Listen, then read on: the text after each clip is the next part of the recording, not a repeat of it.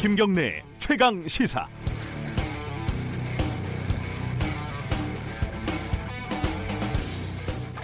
김영철 북한 노동당 통일 전선 부장이 어, 뜻하지 않게 거의 죽었다 살아 돌아왔습니다. 조선일보가 지난주 금요일 일면 톱으로 대문짝만하게 김영철은 노역형, 김혁철은 총살이라는 기사를 썼는데 이틀 뒤에 조선중앙통신이 어, 김영철과 김정은 위원장의 공연 보는 모습을 떡하니 보도했기 때문입니다. 조선일보가 조선중앙통신에게 물을 먹은 거죠. 어, 정용기 정책위장의 말을 빌리면 북한 조선중앙통신이 언론으로서 조선일보보다 더 나은 면이 있을 것도 같습니다. 이건 좀 농담이었습니다. 1986년 조선일보는 김일성 사망 오보로 김, 아, 김일성을 무려 6년이나 일찍 보낸 적이 있습니다. 어, 현송월도 조선일보에 따르면 이미 총살된 지 오래죠. 어, 조선일보는 지난주 토요일에도 단유부강 실종자 가족이 쓴 것으로 추정되는 편지 사진을 일면에 실었는데 이건 오보라기보다는 소설에 가깝습니다. 연합뉴스 사진 기자가 본인이 직접 편지를 들고 찍은 사진이었는데 조선일보는 피해자 가족이 들고 있다 이런 창조적인 설명을 달았습니다. 한때 어찌됐건 취재력은 뛰어나다 이런 평가를 받았었던 조선일보가 이제 어찌됐건 상상력은 참 뛰어나다 이런 비웃음을 사고 있습니다. 6월 4일 화요일 김경래 최강 시사 시작합니다. 주요 뉴스 브리핑 시작합니다. 고발 뉴스 민동기 기자 나와 있습니다. 안녕하세요. 안녕하십니까. 헝가리 속보부터 좀 정리해 보죠. 헝가리 그 유람선 침몰 사고 때 실종됐던 한국인으로 추정되는 시신 두 구가 이제 발견이 됐는데요. 예. 어, 정부 합동 신속 대응팀이 브리핑을 가졌습니다. 어, 현지 시각으로 3일 오후 5시 20분 정도쯤에 침몰 현장인 지역에서 한국인 여성으로 추정되는 시신을 수습했다고 밝혔습니다. 네. 그리고 3일 오전 사고 지점에서 102km 정도 떨어진 하르타 지역에서 한국인 남성으로 추정되는 시신 한 구가 발견이 됐는데요. 헝가리 경찰 당국이 이 남성은 어, 허블레아니 침몰 사고 실종자로 확인됐다고 밝혔습니다. 아, 그래서 지금 실종자가 아, 지금 굉장히 좀 한 명 줄어드는 그런 상황이고요. 사망자가 한 명이 좀 늘어난 그런 상황입니다. 그, 네 명, 시신 네 구가 발견됐다 이런 소식이 어제 저녁쯤에 있었는데 있었는데요. 그거는 확인이 안된 소식이었던 거죠. 네. 예. 인양을 하는 건가요? 아니면 선체 수색을 하는 건가요? 어떻게 결론이 났죠? 헝가리 당국이 침몰된 배의 선체로 진입하는 것은 잠수 요원의 생명에 굉장히 많은 위험을 초래할 수 있기 때문에 네. 선체 진입은 엄정하게 금한다라는 입장을 밝혔습니다. 그러니까 실종자를 찾기 위한 구조라든가 수색 방법에 대해서 많이 고민을 했지만 네. 헝가리 당국 입장은 침몰 선박을 그 상태 그대로 인양해서 보존하는 것이다라는 입장을 밝혔는데요. 근데 헝가리 정부의 이런 방침에도 불구하고 우리 그 신속 대응팀은 잠수 결과를 토대로 수중 수색을 5일까지 연장할 수 있도록 헝가리 정부에 요청한다는 그런 방침인데 네. 헝가리 당국은 빠르면 현지 시간으로 9일 그 선체를 인양을 할 것으로 보입니다. 아까 제가 오프닝에서 최근에 약간 좀 잇따라서 어, 나왔던 조선일보 오보 얘기를 좀 했는데 김영철이 어, 공식적인 석상의 모습을 보인 건 무슨 공연이었죠, 그게? 어, 그 군인 가족 예술 관련 그런 공연이었는데요. 예. 어, 김정은 국무위원장이 이제 관람을 했고 이 행사에 김영철 부위원장도 참석을 한 것으로 확인이 됐습니다. 예. 북한 노동신문이 3일자 일면 전면 기사로 보도를 했, 고요 그리고 조선중앙통신이 사진을 공개를 했는데 이 사진에 이제 김영철 부위원장이 그대로 이제 음, 있습니다. 네. 아, 조선일보가 지난달 31일 일면 머릿 기사에서 김 부위원장이 자강도에서 강제노역 중이라고 보도를 했는데 이게 예. 이제 오보로 판명이 됐고요. 관련해서 오늘 중앙일보가 대북 소식통 말을 인용을 해서 김영철 부위원장이 4월 하순경 보름가량 중국을 방문해서 치료를 받은 것으로 안다. 뭐 이렇게 보도를 하, 어, 고 있습니다. 음, 예. 그러니까 평소 이제 성인병을 앓았고 종양이 발견이 돼서 건강이 좀 악화됐는데 그래서 중국을 찾았다. 뭐 이런 내용인데요. 그 김여정 북한 노동당 제1부부장 있지 않습니까? 예. 53일 만에 또 모습을 드러냈습니다. 조금 전 연합뉴스가 보도를 했는데요. 예. 그 김정은 위원장이 집단 체조 관람을 했는데 이 관람 행사를 이제 수행한 예. 것으로 지금 보도가 되고 있습니다. 그 근신 중이다 이렇게 보도를 했었죠 조선일보가. 그렇습니다. 이게 이게 대북 소식통이 여러 갈래가 있기 때문에 이 오보가 나오기가 굉장히 쉬워요. 북한 소식은 네. 어, cross check가 안 되는 소식들이 많아가지고 그래 보실 때 좀 주의해서 어, 틀릴 수도 있다 이런 생각을 갖고 보시는 게 좋을 것 같아요. 네. 근데 어찌 됐건 이렇게 어, 좀 단정적으로 보도를 한 건 문제가 있는 거죠. 그렇죠. 조선일보의 경우. 종, 오보에 대해서 뭐 사과를 하거나 정정을 하거나 했나요?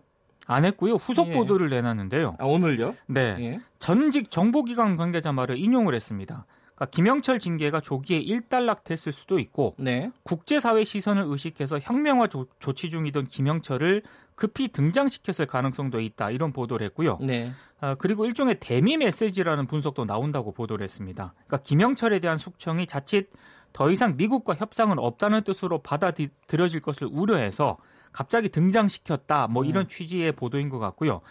그리고 고위 탈북자 말을 인용을 해서요. 김영철이 자아 비판을 잘해서 복권됐을 가능성이 있다. 뭐 이렇게 보도를 하고 있습니다. 아. 그러니까 본인들의 보도가 예. 잘못됐다라는 거를 인정하지 않고 있는 것 같습니다. 예. 어, 그랬을 수도 있죠, 사실.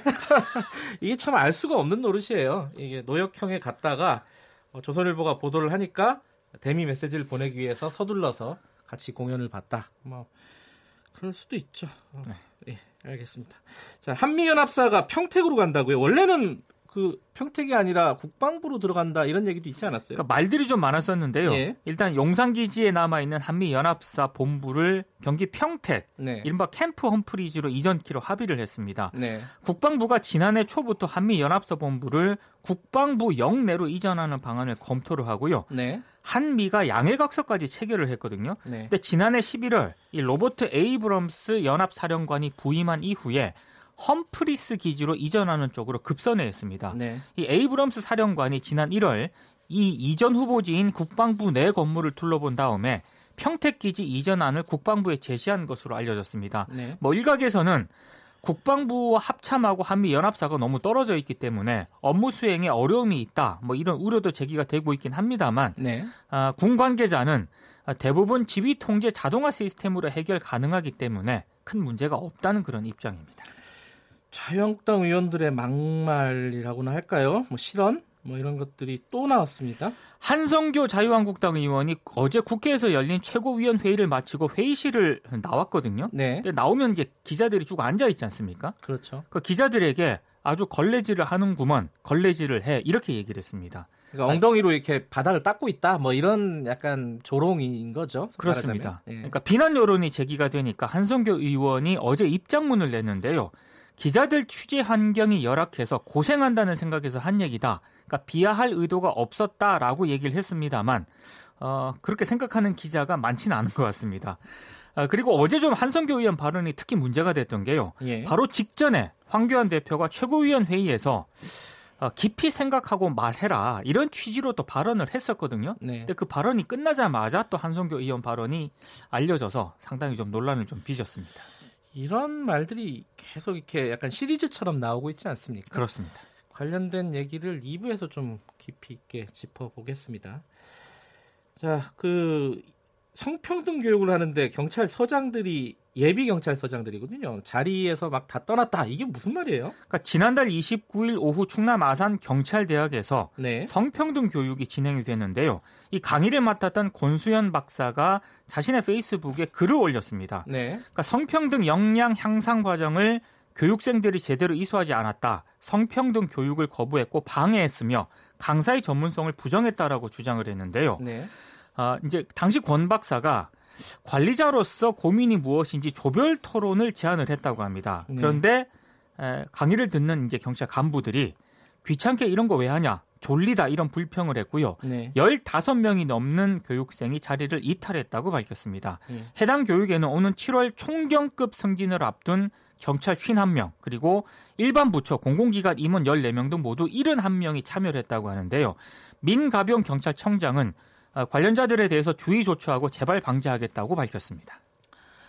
교육부에서 올해 스승상이라는 거를 해마다 수상을 하고 있었는데 이거를 폐, 승진 가점 제도를 폐지한다. 이거 왜 폐지하는 거예요? 그러니까 조선일보랑 이게 공동 주최를 해왔었거든요. 교육부가요? 그렇습니다. 예. 근데 인사상 특전 제도가 있기 때문에 네. 이건 좀 문제가 있다라는 비판이 음, 제기가 됐고요. 그렇군요. 그리고 이제 이 수상을 하게 되면은 승진 시 가점으로 작용하는 1.5점의 연구 실적 평점점이 주어집니다. 꽤 높은 걸 겁니다. 그렇습니다. 예. 그래서 이것 때문에 논란을 빚었었는데 이제 이걸 올해부터 안 하겠다는 그런 입장을 밝혔고요. 네. 그리고 최근 행정안전부가 어, 역시 조선일보랑 공동 주최해왔던 청룡봉사상 수상자에게 1계급 특진 혜택을 부여를 해왔었거든요. 네. 이것도 안 하기로 했습니다. 음. 아, 최근 1년의 흐름이 있는 것 같은데요. 네. 아, 하지만 교원단체들은 교육부가 민간기관과 주최하는 각종 연구대회 포상 규정도 좀 고쳐야 한다라고 요구를 하고 있습니다. 예, 어, 봉준호 효과 이것도 무슨 뉴스입니까? 이 더불어민주당 을지로위원회가 방송 스태프 노동 조건을 개선하기 위해서 오는 13일 TF 협의체 회의를 열기로 했거든요. 네. 그러니까 봉준호 감독이 황금 종료상을 받지 않았습니까? 네. 표준 근로 계약을 지키면서 최저임금을 보장한 사실이 화제가 되면서 정치권에서도 이제 조금 관심을 갖는 그런 분위기인데요. 네. 이 TF 협의체 회의에는 공정위도 참여를 하고요. 고용노동부, 문체부, 방통위 이렇게 네 개 부처가 참석을 한다고 합니다. 네. 특히 외주 제작사를 상대로 한 방송사의 단가 후려치기 등 이른바 불공정 거래의 구체적인 실태 조사 방식, 계획 등이 논의가 될 것으로 보입니다. 알겠습니다. 그 어제 녹화를 했던 홍카레오인가요? 홍칼레오? 홍카레오? 네. 홍카레오. 예. 네. 그 홍준표 전 의원 아, 전 대표와 유시민 이사장 네. 어, 이 홍카레오 소식은 안 갖고 오셨네요. 아 왜냐하면 네. 어, 바로 이어서 어, 직접 당사자가 얘기를 할 거기 때문에요. 예, 그 진행을 맡았던 변상욱 앵커와 함께 아, 잠시 후에 어, 진행 뒷얘기 자세히 좀 들어보겠습니다. 재밌을 것 같습니다. 자, 고맙습니다. 고맙습니다. 고발뉴스 민동기 기자였고요. 김경래 최강시사 듣고 계신 지금 시각은 7시 36분입니다. 김경래의 최강 시사는 여러분의 참여를 기다립니다. 9730으로 문자 메시지를 보내주세요. 짧은 문자 50원, 긴 문자 100원. 콩으로는 무료로 참여하실 수 있습니다. 지금 대한민국 상황이 해방 직후의 자위국의 혼란상보다 나는 더 극심하다고 봐요. 그 해방정국에는 서로 막 몽댕이 들고 나가고 막 암살하고 난리가 났잖아요. 김정은이가 핵 포기할 것 같아? 자신감이 좀 부족하다고 봐요. 음. 뭘 그렇게 북한은 무서워해요? 지금은 좌파 광풍 시대다. 독교 정권은 우파 쪽에서 했지 않느냐. 옛날에 어르신 네? 말씀. 네? 내가 그 이야기를 노골적으로 했어요. 유 장관이나 문재인 대통령 인식이 그렇다면 내년 선거는 우리가 걱정할 필요가 전혀 없다. 아 죄송합니다. 웃음이 나갖고 들으면서 뭐 분위기가 좀 즐겁네요. 말에는 좀 뼈가 다 있지만은 분위기 자체는 그렇게 무겁지 않았던 것 같습니다. 이 어제 이제 홍준표 전 자유한국당 전 대표와 음, 유시민 노무현재단 이사장의 뭐랄까요 합동 방송이 있었고 음, 어제 낮에 녹음을 녹화를 했었는데 밤 늦게 오늘 새벽쯤에 아마 이렇게 다 업로드가 된 것 같아요 유튜브에. 어 근데 몇 시간 안 됐는데 굉장히 많은 사람들이 봤습니다. 이 방송에 어, 진행을 맡았던 지금은 현재 YTN 앵커이신 변상욱 대기자 모시고 관련된 얘기 좀 나눠보겠습니다. 안녕하세요. 안녕하십니까. 안 피곤하세요? 어제 뭐 아... YTN 방송도 하시고 녹화도 뜨시고 막. 예, 뭐 아침부터 녹화 준비하고 녹화 예. 끝나고 택시 타고 그냥 바로 달려가서 어, YTN 방송 YTN 하시고. 방송하고 예. 하다 보니까 예. 그래서 업로드 될 때를 기다리다가 지쳐서 그냥 잤습니다. 뭐 두 번 연거푸 보려니까 이것도 힘들고. 어제 그 기자들이 그 녹화를 했던 장소 앞에서 진을 치고 막 기다리고 있었다면서요? 그래서 양쪽의 스탭들과 기술진 외에는 완전히 비밀로 하고 아무도 아, 원래 못 비밀이었어요? 오게, 예, 와, 음. 못 오게 하자. 네. 어, 뭐 기자들이 또 이렇게 들어와 있을 만한 장소도 없고 해서 네. 그래서 사실 저도 월요일 날 아침에 그럼 장소를 달라. 아하. 카톡으로 찍어주면 내가 택시 타고 가보겠 찾아가. 보겠다. 어떻게 또 월요일 날 아침에 월요일 날 11시, 아니 10시까지 제가 가야 되는데. 예. 월요일 아침 10시까지 오셔야 되는데 어떻게 월요일 날 아침에 장소를 찍어드리냐. 밤에, 일요일 밤에 예. 찍어드리겠다라고 했는데 저는 열어보질 않았어요. 월요일 아침에 열어보려고. 근데 예. 기자들은 벌써 토요일 밤부터 전화를 해서 아, 선배 강남이라고 하는데 어딘지 좀 얘기 좀 해달라고 다 그러시는데 몰라셨군요. 뭐, 실제로 몰라서 어. 몰라서 대답을 못했고 예. 아무튼 근데 어떻게 알았는지 아무튼 다 세서. 근데 이게 저는 이게 원래 두 분의 그러니까 음. 홍준표 전 대표나 유시민 이사장이나 워낙 지명도가 높은 분들이기도 하지만은 예. 그래도 이렇게 관심이 많다는 게 음. 일단 뭐 유튜브 조회수도 마찬가지고 기자들의 관심도 마찬가지고 지금 보니까 아침에 그 유튜브 방송 관련된 기사들이 계속 올라오고 있더라고요. 어, 예. 왜 이렇게 관심이 많을까? 한번 좀 생각해 보셨을 것 같아요. 음. 변 선배가 아, 변상호 앵커께서 예. 그 뭐라고 해야 될까요? 예. 아까 잠깐 인서트에 나왔지만 일단은 광풍의 시대를 지나고 있습니다. 예, 광풍의 시대를 왜냐하면 예. 진보의 10년, 예. 다시 보수의 10년. 음흠. 이렇게 해서 두 개의 20년의 굴곡을 지나다 보니까 사실 이제 서서히 이제 열이 받아 있는 상태죠. 네. 이걸 뭐라고 표현하냐면 극화의 시대라고 이제 흔히 얘기하는데. 극화요? 예. 어. 어떤 거냐면 산불이 지난번에 강원도에서 크게 예. 났잖아요. 그러니까 우리는 산불을 누가 담배꽁초를 버려서라든가 예. 변압기에서 뭐가 터져 나오면서라고 생각하는데 산의 입장에서는 온몸이 달아 있는 상태인 거죠. 아. 예. 화렵수들과 침엽수들이 예. 이제 막 온몸이 달아서 성장과 관련해서 자기들의 생장 그 사이클과 관련해서 온 산이 이제 열기를 머금고 있는 상태인 거죠. 네. 거기에 이제 외부적으로 어, 메마른 건조한 기후가 예. 받쳐주고 누군가가 당, 당겨주면 불이 붙는 그러니까 이제 음. 극화의 시대라고 하는 건데 아마도 정치적으로는 우리도 지금 그 시대가 아닌가라고 음. 하는 거죠. 예. 지금이 이런데 관심이 굉장히 많이 쏠릴 수밖에 없는 예. 그런 국면이다. 그렇죠. 거기에 음. 이제 SNS가 그 모든 정보와 담론들을 한꺼번에 막 예, 유통을 시키면서 예, 달아오르고 있는 그런 시점인 것 같습니다. 네. 지금 어, 변상욱 앵커께서 어, 지금 직접 출연해 계신데요. KBS 일라디오 유튜브 라이브를 통해서 보실 수 있습니다. 많이 들어오셔서 확인해 보시기 바라겠습니다. 일단은 녹화 분위기는 어떻습니까? 어, 단단히 벼르고 나온 분위기는 아니고 양쪽 음. 다좀 어, 점잖게 아. 잘 끝내보자. 그래서 의미 자체는 양 진영이 만나서 대화할 수 있느냐, 서로 통할 수 있는 가능성이 있냐, 음흠. 이걸 보는 거니까라고 했고, 저도 사실은 많은 분들은 피 터지게 싸우고 대첩 막 이렇게 얘기했잖아요. 대첩, 배틀, 대첩, 예, 뭐 예.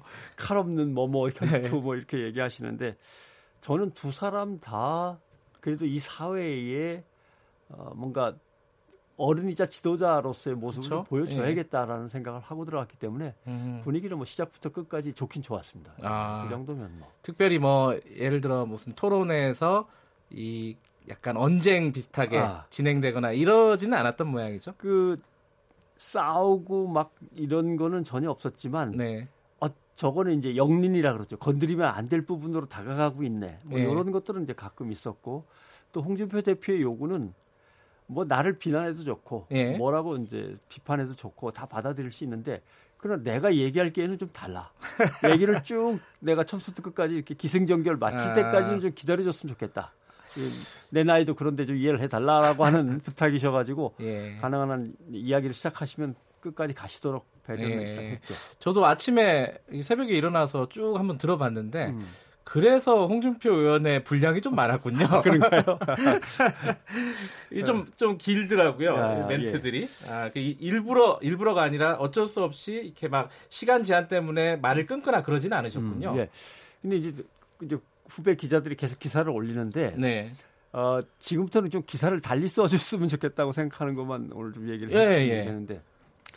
주인공이 홍준표, 유시민, 유시민, 홍준표라고 생각하고 기사를 쓰면 기사가 이렇게 가는 겁니다. 예. 실제로는 홍카콜라만을 늘 보던 사람들이 어쩔 수 없이 음. 유시민 방송을 봐야만 하는 상황. 아하. 알릴레오의 애독자들이 어쩔 수 없이 홍카콜라 앞에서 네. 예, 홍준표 대표의 긴 보수 우파의 걱정을 어쩔 수 없이 들어야만 되는 이 상황이 중요한 거죠. 음흠. 그래서 거기에서 어떤 반응들을 보이고 그 다음에 양친형이 어떤 균열 같은 게 조금씩 생기나 아니면 조금씩 마음이 열려가는가 뭐 이런 이제 흐름들을 잡아내는 게 예. 정말 이번에 핵심 주제인데 예. 두 사람이 누가 이기나 이제 이걸 먼저 신경 쓰면은 그게 약간, 약간 좀 자극적이니까요. 아, 예. 조금 하급 하류라고 볼수 있습니다. 음. 왜냐하면 바둑에서도 그러거든요. 예. 싸움 바둑에는 명, 명국이 없다. 아하. 그러니까 멋진 대결 그 기, 기막힌 수들이 나오려면 그건 서로가 호흡을 맞추고 하면서 나오는 거지 네. 이기려고 막 덤벼들면은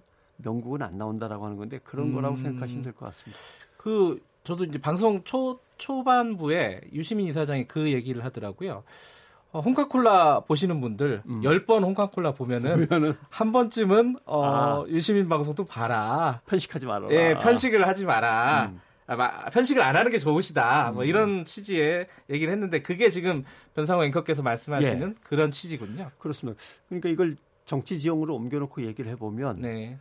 우리가 흔히 진보와 보수로 완전히 양분되하고 싸우고 있다라고 네. 하는데 사실 그 중간에 계신 분들도 많습니다. 그럼요. 근데 얘기를 하면은 회색 분자구만, 음흠. 뭐 기회주의자구만, 네. 여기 붙었다 저기 붙었다 하는 거 아니야? 아니면 뭐 이렇게 색깔이 없고 사람이 희미해. 네. 말 못한 고민을 안고 계신 분들이 아마 있을 건데 중요한 거는 홍카콜라도 보고 알릴레오도 보고 알릴레오보다 홍카콜라도 가끔은 보실 수 있는 그 세력들이 하나의 중도 정치라고 하는 네. 좀 포션을 분명히 하고 네. 중도를 중심으로 한국 정치가 쭉 가고 보수 진보 그다음에 극좌 극우 네. 주의 스펙트럼이 이제 넓어지면서 정규 분포를 그려야 네, 정규 분포 맞습니다. 그걸 아, 오랜만에 그려, 좀 아는 척했습니다. 아, 그걸 그려야 되는데 우리는 가운데는 얇고 예. 말도 못 하고 있는데 양쪽으로 자꾸만 극자 극우 쪽으로만 이렇게 가려고 한다면 네. 이게 위험한 정치 지형이고 위험한 사회가 음. 아닐까. 그래서 이번에 이런 것들을 계기로 과연 우리가 꼭 진보고 우리가 꼭 아니면 보수냐? 그 둘 중에 하나가 아니라 네. 중도 진보, 중도 보수도 있고 네. 아니면 아예 중도도 있고 뭐 양쪽 끝도 있을 수 있고 네. 그것이 다양성이 그대로 표출되고 가능한 한 중도에서 좀 자리를 잡아줬으면 네. 그래야지 지금 국회가 안 열리는 저런 사태들이 이제 덜 음, 빚어지는 거죠. 그렇군요. 어, 갑자기 그런 생각이 드네요. 어, 뉴스 공장만 보지 말고 아, 최강 시사도 좀 들어라. 아, 예. 예. 죄송합니다. 농담을 해서. 정치자나 이제 유튜브를 애독하시는 분들께 예. 말씀을 드리자면 아마 이번 기회는 홍준표, 유시민, 유시민, 홍준표 중에 누가 이겼냐가 중요한 게 아니라 네. 듣다 보니까 내가 어디쯤에 서 있구나를 음. 알아채리시는 게 제일 중요할 것 같습니다. 시작부터 내가 저 인간 목소리 듣기도 싫은데 내가 왜 하면서 꺼버리시는 분은 이미 극 저쪽 극 음. 저쪽에 가 계신 분들이고 예. 두 개를 다 듣다 보니까 그냥 들을만 한데라고 하시는 분은 가운데에 이제 서 계신 분이고 듣다 보니까 잘 들었는데 이 부분은 도저히 못 받아들이겠다 하면 이제 그쯤에 가 계신 거고 그래서 음흠. 아마 자기 위치를 가늠할 수 있는 예. 좋은 기준점이 될 것 같습니다. 그 진행하시면서요 혹시 뭐 약간 어, 돌발 상황이라든가 음. 뭐 당황스러운 어떤 부분이라든가 이런 부분은 없으셨나요?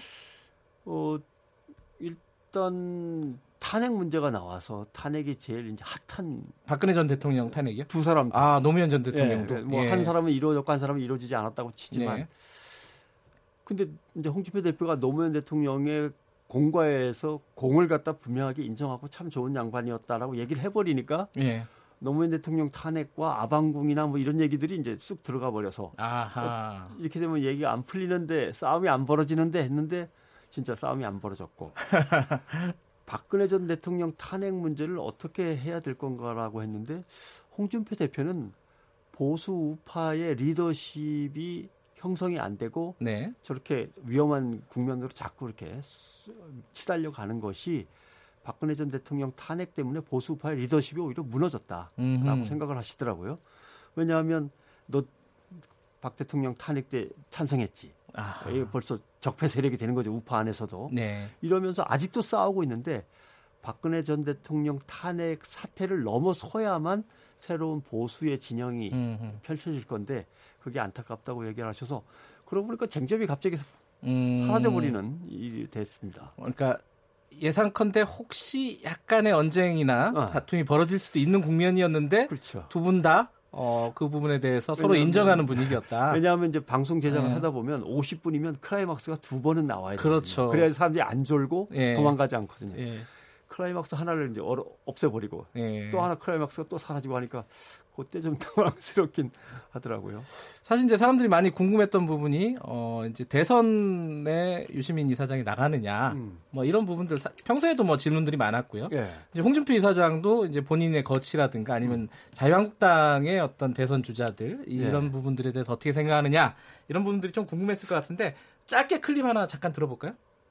보통 여당은 대선 후보 경선을 하게 되면 6용, 7용, 뭐 9용 뭐, 그 정도까지 네. 가지 않아요? 그러니까 뭐 한 10여 명 정도로 봐야 되지 않을까? 의사를 가지고 있는 분들이요. 아. 네.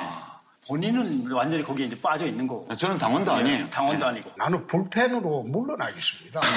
그 주변 투수가 못하면 이제 불펜에서 또 찾아야 되겠죠. 그렇죠. 네. 호시탐탐 네. 선발 투수가 망하기를 기다리고 있는 불펜에 가보시니까 여러 명이 대기하고 있나요? 실제로 좀 있습니다. 그래요? 네. 그리고 이 부분도 사실 이제 대선 주자가 누구냐 음. 그리고 지금 현재 상황이 어떠느냐 본인의 의사가 뭐냐 이런 부분들도 사실 좀 두루뭉술이하게 넘어간 네, 부분이네요. 예. 아무튼 뭐 유시민 이사장은 나는 절대 아니다라는 걸 다시 한번 다시 얘기한 번? 건데 예. 요게 들어가지 않았으면 인사말 나중에 가서는 장면이 나오죠. 홍준표 대표가 결국 들어오게 될 거다. 100% 보장한다라고 이제 얘기를 하시던데. 아, 100%요? 네, 홍준표 아. 대표는 100% 들어올 거야. 유시민 이사장의 반응은 뭐였어요? 아, 아직도 나를 이해를 못하는구만 이런 아, 눈빛이긴 했는데 네. 문제는 물론 밀어 끌어들이는 힘이 얼마나 클 건가는 음. 뭐 아직 뭐볼더 기다려봐야 되겠습니다만 10명이나 될까요? 민주당 쪽에 어, 꿈꾸는 사람이? 그 근데 그, 그 부분에서 약간 뭐랄까요, 어, 피치가 조금 올라갔던 것 같은데 제가 보기에는 네. 그 좌파 독재 광풍이다. 이렇게 음. 이제 지금 현 상황을 현 정국을 음. 어, 홍준표 전 대표가 규정을 하고 그 부분에 대해서 약간의 논쟁이 네. 있어서 깊이 있게 가지는 않았던 것 같은데 그 부분이 아마 좀 뭐 전체적인 방송에서 네. 가장 큰 쟁점이 아니었나 싶어요. 유시민 이사장의 반응은 아니 이렇게 뭐 유튜브에서 온갖 가짜 뉴스가 난무해도 처벌되는 사람 하나 없고 음흠. 또 일반 기성 언론들 뭐 네. 신문을 네. 중심으로 또는 종편을 중심으로 해서 엄청난 뭐 외국 보도가 쏟아져 나와도 언론인 네. 하나 다친 사람이 없는 이런 상황에서 이게 좌파 독재라는 게 도대체 무슨 의미인가라는 음. 거고 홍준표 대표는 대통령이 문재인 대통령이라면 자기가 알고 있던 인물의 성향으로 봐서는 계속 점잖게 중간을 음. 지켜줄 줄 알았는데 네. 5.18 독재 후에부터 시작을 해서 가끔 야당을 직접적으로 공격하는 일도 벌어지는 거. 그 다음에 이제 역시 자기 주변의 그 보수 진영의 사람들이 뭔가 이렇게 박근혜 전 대통령 때보다는 입지가 엄청나게 약해지고 예. 감시받는 듯한 느낌을 많이 받는 모양이에요. 아, 예, 홍준표 전 대표 그런 거에서는 음흠. 자기는 좌파 독재를 본다라고 음. 얘기를 하는 것 같습니다. 이게 근데 라이브로 하면 더 재밌지 않았을까라는 생각이 언뜻 들었어요. 아, 그게 뭐 특별한 이유가 있었나요? 녹화로 한 게? 본래 알릴레오 유시민 이사장 프로그램은 녹화가 아 기본이 네, 녹화인가요? 네, 기본이 녹화로 음. 이루어지고 생방송을 해본 적이 없는 것이고 네. 콩카콜라는 항상 그냥 홍준표 대표가 뛰어 들어가서 그냥 쫙 늘어놓고 끝나면 훅 나와버리는 거긴 라이브인가요? 전형적인 아, 라이브. 그래서 두 개를 어떻게 맞출 건가 해서 시스템상으로 봐서는 어, 둘 다 생방으로 가기는 그렇고 음. 둘다 녹화로 올 수밖에 없었죠.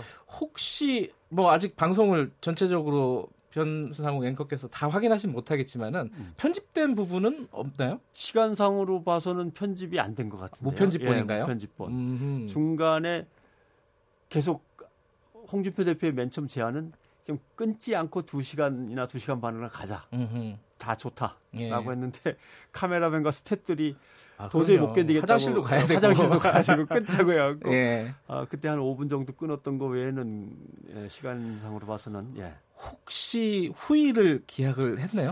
아 저는 이제 약속을 받아내려고 했는데 예. 반응을 보고 생각하겠다. 둘이 똑같이 말씀을 아, 하셔가지고 네. 일반 대중의 반응을 네. 한번 체크해 보고 CBS의 김현정 앵커가 다음 사회 자기가 보겠다고 했거든요. 아 그래요? 아예 네. 공언을 했어요. 그렇게 카드를 내밀었는데도 불구하고 그래도 음. 기다려 보겠다. 음. 반응을 보고서 생각해야지 지금 얘기할 다 계제가 아닌 것 같다. 그 양쪽 다 마찬가지였네요. 네, 똑같이. 그렇군요. 그래서 이렇게 되면 이제 또 가다가 자기들 손님이 조금 떨어지면 하자 그러겠죠. 정기전을 하면 참 재밌을 것 같은데, 그죠? 아, 근데 정기전을 하기에는 글쎄요. 아, 뭐, 모르겠습니다. 또 다른 인물들로 정기전을 시켜보는 게 어떨까? 아 생각. 그런 방법이 있군요. 예. 꼭이 사람들이 아니어도. 네. 예. 그 다음에 이런 생각도 해봤어요. 이런 스타일이면 건물주와 세입자를 어느 날 유튜브에 같이 출연시켜갖고 좀 아하. 허심탄회하게 얘기하게 하고 예. 그다음에 알바하는 학생과 그다음에 음. 점주 점장들 뭐 이런 사람들도 한번 야 이거 유튜브의 가능성이라는 게 음. 괜찮겠다라는 생각을 했습니다. 그렇게 보면요. 이제 변상호 앵커께서도 지금 이제 YTN에서 앵커를 하시고 음. CBS에서 오래 기자 생활을 하시고 그랬는데 이런 어떤 지상파라든가 예. 이런 공식적인 어떤 채널보다 음. 유튜브가 어떤 공론장으로서의 역할을 오히려 예. 할수 있는 어떤 가능성을 보여주는 게 아니냐라는 생각도 언뜻 들어요. 예를 들면 지역 라디오 하면 뭐 마포구면 마포구, 네. 영등포구면 영등포구, 그 안에서 이런 라디오들이 또 활성화되거나 네. 유튜브가 활성화되고 또 지역 주민들이 그런 거에 귀를 기울이고 네. 맨날 큰 방송이나 막 종편 그냥 시뻘건 자막에만 이렇게 몰입하지 마시고 네. 자기 주변에 가까운 사람들의 삶의 이야기도 이런 식으로 전파되고 공유되면 좋지 않을까 이런 생각들을 하게 되대요. 알겠습니다. 뭐 오늘 뒷얘기 중심으로 좀 음. 들어봤는데 어, 방송 내용이 궁금하시면 이제 유튜브로 한번 어, 보시면 되고요. 보시면 되고 예. 예. 어, 피곤하실 텐데 아침에 새벽부터 나와주셔서 어, 이 선물로 이 문자 하나 읽어드리고 끝내겠습니다.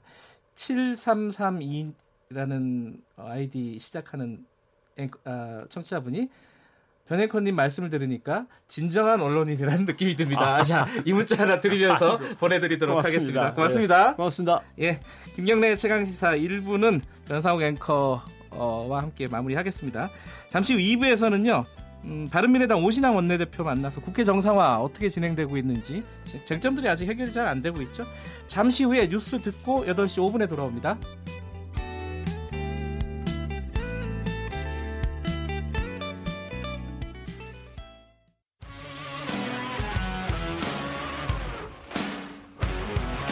탐사보도 전문 기자 김경래 최강 시사. 김경래 최강 시사 2부 시작합니다. 어, 지난 주말 동안에요. 여야 교섭단체 원내대표들이 만나서 지금 막혀 있는 국회를 좀 뚫어보려고 어, 협상을 했는데 또 사실상 무산이 됐어요. 뭐 문구 조정 뭐 이런 것 때문에 무산됐다 이런 소식은 들리는데 그 내막을 좀, 좀 들어보겠습니다. 가운데서 좀 조정하고 어, 중재하고 조율하는 역할을 하는 분입니다. 바른미래당 오신환 원내대표 연결돼 있습니다. 안녕하세요. 네, 안녕하세요. 오신환입니다. 네. 이게 협상이 그러니까 여야 3당 교섭단체 협상이요. 결렬됐다고 네? 봐야 됩니까? 지금 뭐 진행 중이라고 봐야 됩니까? 어떻습니까? 뭐 두 가지 다 의미가 있을 것 같은데요. 네. 일단 네. 지난 일요일 날 네. 아, 상당한 의견이 이, 접근이 돼서 네. 예, 많은 기대를 갖고 만났는데요. 네. 어, 최종적인 뭐 일부 약간의 의견 이견이 있어서 네. 예, 그 회담은 결렬이 됐고요. 네. 아, 제가 기대하기로는 뭐 당일날 좀 의견이 조율되면 네. 바로 임시국회를 어, 소집 요것을 낼 수 있지 않을까라는 기대를 했었는데 음흠. 좀 아쉬움이 있습니다. 그리고 네. 뭐 지금도 여전히 어, 조속히 정상화가 되기 위해서 네. 어, 여러 가지 소통을 하고 있고요. 네. 예, 최선을 다해서 어, 하루빨리 국회가 제 역할을 할 수 있도록 어, 그렇게 노력하겠습니다. 일단 뭐 선거제 관련된 거 그리고 뭐 공수처법, 검경 수사권 조정 관련된 이 법안들을 어떻게 처리할지에 대한 입장이 다른 거잖아요. 간단하게 얘기하면은. 음, 그것을 이제 어떻게 바라보느냐가 네. 양쪽의 당의 입장이 조금 다른 부분이 있는 것인데요. 예. 아, 일단은 뭐 패스트 트랙이라는 것 자체가 예. 이미 국회법 절차에 따라서 어, 진행이 되고 있는 것이기 때문에 네. 이것을 원천적으로 무효화 아, 할 수는 없는 거 아니겠습니까? 네. 예. 그런 측면에서 보면 저는 뭐 이것이 선언적 의미가 있는 것이지 예. 아, 뭐 다른 어떤 뭐 구속력을 갖는다고 보기는 좀 어렵고요. 예. 음, 다만 국회라는 것이 예, 원칙적으로는 여야가 다 아, 합의를 통해서 어, 의견들을 조율해내고 쟁점을 네. 합의하는 거 아니겠습니까? 네. 예, 그런 측면에서 접근하는 것이 저는 어, 바람직하지 않을까 이렇게 생각하고 있습니다. 그게요. 그러니까 지금 자유한국당 같은 경우는 합의 처리를 좀 명시를 하자는 입장이고 더불어민주당 네. 같은 경우는 합의하도록 노력한다라는 정도의 어, 어떤 문구를 넣자 이런 입장인 거죠. 구체적으로 얘기하면은. 음, 뭐 조금의 예, 이견이 있긴 한데요. 네. 어, 단순히 뭐 지금 말씀하신 대로 합의한다, 합의 노력한다, 뭐 그 부분만의 쟁점은 아니고요. 네. 예, 그 이외에도 아니면 또 그 내용 사이에서도 네. 어, 다양한 의견들이 있는 상황입니다. 그래서 예. 어, 조금 더 좀 지켜봐야 되지 않을까 이렇게 생각합니다. 그 양당이 이렇게 지금 입장이 조금 다른데 그러면은 어, 바른미래당 입장은 어떤 건가요? 아, 뭐 제가 제가 중재한다고 네. 어, 여러 문구들을 좀 제안도 해보고 네. 예, 양당이 좀 수용 가능한 부분들을 찾아 나가고 있는 과정인데요. 네. 예, 그 바른미래당은 어쨌든 지금 어 국회 정상화가 시급히 이루어져야 된다. 음. 그리고 국회가 오랫동안 공전 중에 있는데 예, 지금 해결해야 될 민생 법안들 또 추경안 처리 뭐 이런 것들이 우선돼야 되기 때문에 예. 아, 그 내용상에 있어서는 조금씩 양보가 필요하지 않겠는가. 아하. 아, 저희는 이렇게 생각하고 있습니다. 예. 그 양보가 조금 제가 이제 기사를 보거나 이렇게 보, 바깥에서 보는 사람 입장에서는요. 네. 이 바른미래당 입장에서는 아니 그 법적으로 패스트트랙에 올려가지고 이게 합의가 안 되니까 어 네. 이렇게 뭐랄까 그 처리를 강제하는 방향으로 이제 어 방향 설정을 한 거잖아요. 그런데 네. 어, 자유한국당 입장에서는 아니 국회라는 데는 그리고 특히 선거법 같은 경우는 합의를 해야 되는 게 전체적인 어떤 국회의 정신에 맞다. 이게 서로 양립 가능하냐 이런 부분이 좀 의문이 들어요. 그러니까 바른미래당 입장이 뭔지가 궁금한 거예요. 음, 그래서 패스트트랙이라는 예. 제도 자체를 네. 자칫 오해할 수가 있는데요. 네. 이것은 물론 이제 합의가 어려운 과정 속에서 네.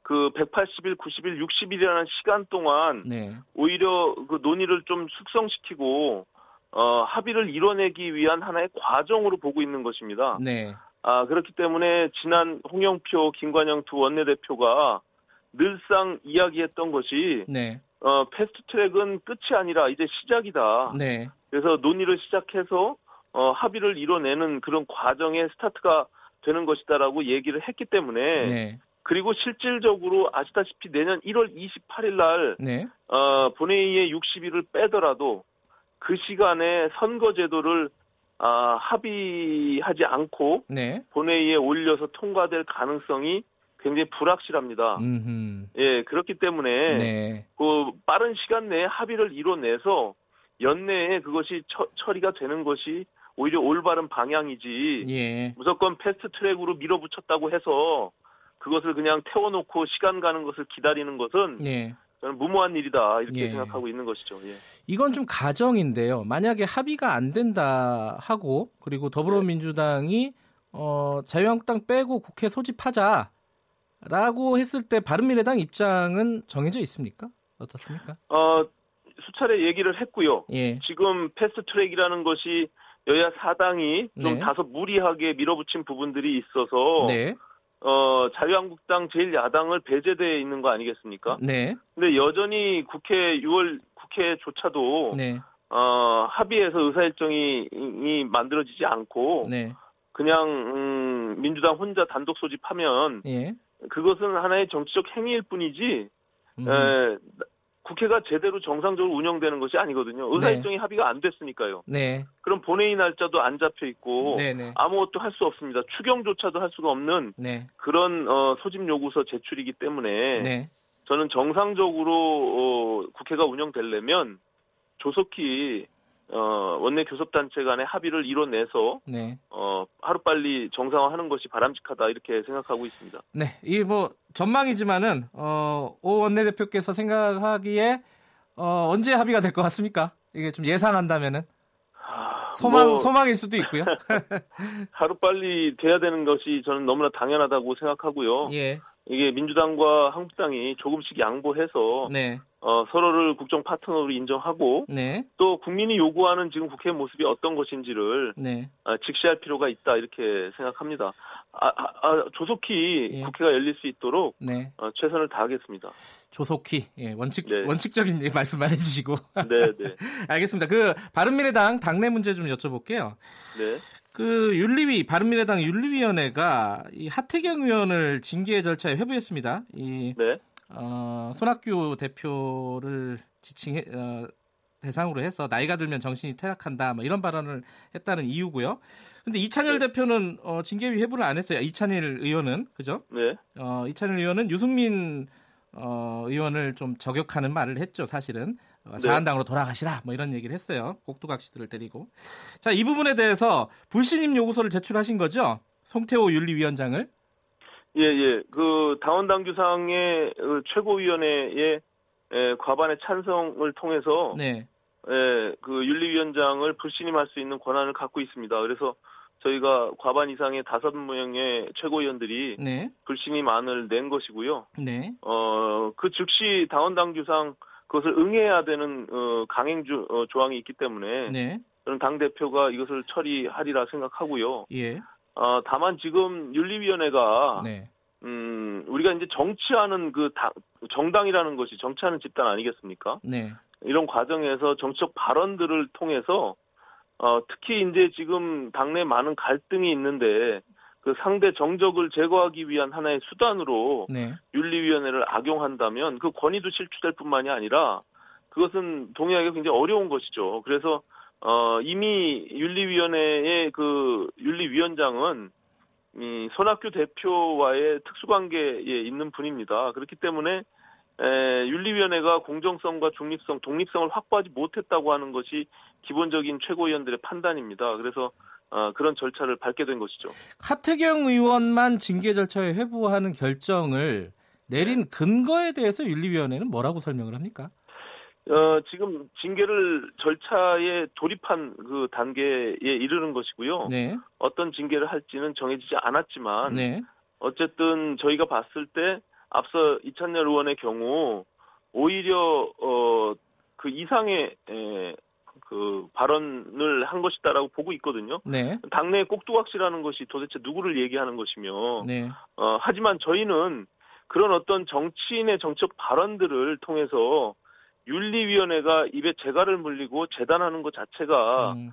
저는 좀 문제가 있다라고 보는 것입니다. 그래서 음. 꼭 그 상대적으로 이찬열 의원도 징계를 해야 된다 이런 의미가 아니라 네.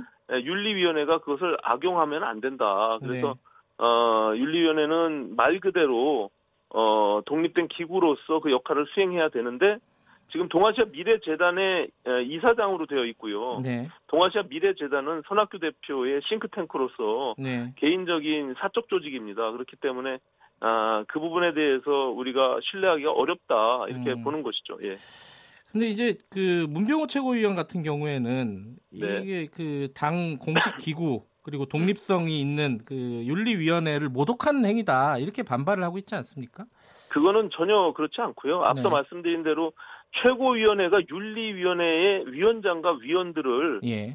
예, 불신임하고 탄핵할 수 있는 법률적 근거를 갖고 있습니다. 네. 예, 최고위원회의 권한이에요, 그것은. 음흠. 윤리위원회가 지고지순한 진리로서 모든 것을 완벽하게 이뤄낸다고 보지는 않거든요. 지금 네. 검찰 개혁도 마찬가지로 정치 권력이 검찰을 악용하고 네. 본인의 정치 권력의 하수인처럼 악용한 부분들이 있기 때문에 개혁해야 된다고 하는 거 아니겠습니까? 음흠. 예, 윤리위원회가 절대 선이라고 볼 수는 없는 것이죠. 예. 네. 그 하태경 의원 어, 같은 경우에는 징계 절차에 회부가 됐는데 뭐라고 하던가요? 얘기 자주 하실 거 아닙니까, 그죠? 이제 본인이 그 발언의 취지가 네. 그래서 노인을 폄훼하기 위한 그런 취지가 아니라 음흠. 끊임없이 혁신하고 본인 스스로 쇄신해야 된다는 그런 문맥상의 내용이 있습니다. 다만 네. 그 단어를 선택함에 있어서 좀 본인이 잘못한 부분들을 인정하고 네 차례에 예. 걸쳐서 정중히 사과를 했습니다. 네. 그리고 그 문제에 대해서 문제 제기를 하는 것은 당내에 일부 어, 사주받은 사람들이 그것을 어, 하고 있는 것이지 음. 외부에서 이것을 문제 삼아서 네. 크게 논란이 일고 있는 것은 아니거든요. 그렇기 때문에 이게 당내 갈등의 모습을 그대로 윤리위원회가 받아서 불공정하게 네. 결정을 내린 것이다 이렇게 판단하고 있는 것이에요. 예. 그 손학규 대표의 사주라는 말씀이시죠? 뭐 직접적으로 얘기하면 손 대표님께서 직접 예. 사주를 했는지 여부는 잘 모르겠으나 예. 그런 여러 가지 정황들이나 근거들을 사진상을 통해서도 우리가 볼 수가 있거든요. 네. 예, 그래서 그런 부분들은 우리가 당내 화합을 위해서는 좀 자제하고 네. 이제는 윤리위원회나 이런 것들을 통해서 하는 것이 아니라 국회도 마찬가지입니다. 국회도 갈등이 있다고 해서 네. 모든 것을 사법부에다가 고소고발하고 네.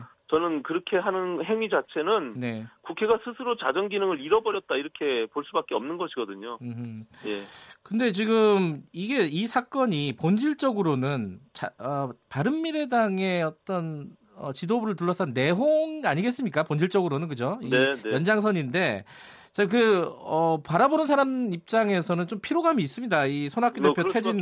예, 예, 둘러싸고. 이게 해결이 안 되고. 예. 예, 계속, 어, 당의 갈등들이 첨예화돼 있으니. 네. 국민들로서는 뭐 사실 뭐 짜증스러운 부분들이 있을 겁니다. 예. 아, 다만 이것을 해결할 수 있는 방법이 굉장히 요원하기 때문에. 네. 예, 저희로서는 이 정치적 결단을 좀 통해서 음. 조속히 당내 갈등도 좀 치유가 됐으면 좋겠다 이런 바람을 갖고 있습니다. 뭐 정치적 결단이라 하면은 손학규 대표가 퇴진을 결단하라 이런 말씀이신 거죠?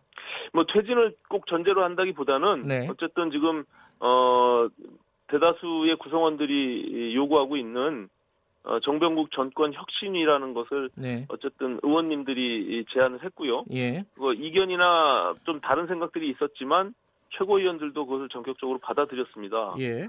그렇기 때문에 이제 손학규 대표가 그 최초 제안한 내용이고요. 그 정명국 혁신위원장은 손학규 대표가 원래 제안을 했었죠. 하기는. 예, 제일 처음에 예. 했던 그 제안이 예. 정병국 혁신입니다. 그런데 예. 이제 지금으로 와, 지금에 와서 말 바꾸기를 하고 있는 것인데 네. 그런 측면에서 보면 정치가 책임 있는 정치가 필요한 거 아니겠습니까? 그래서 예.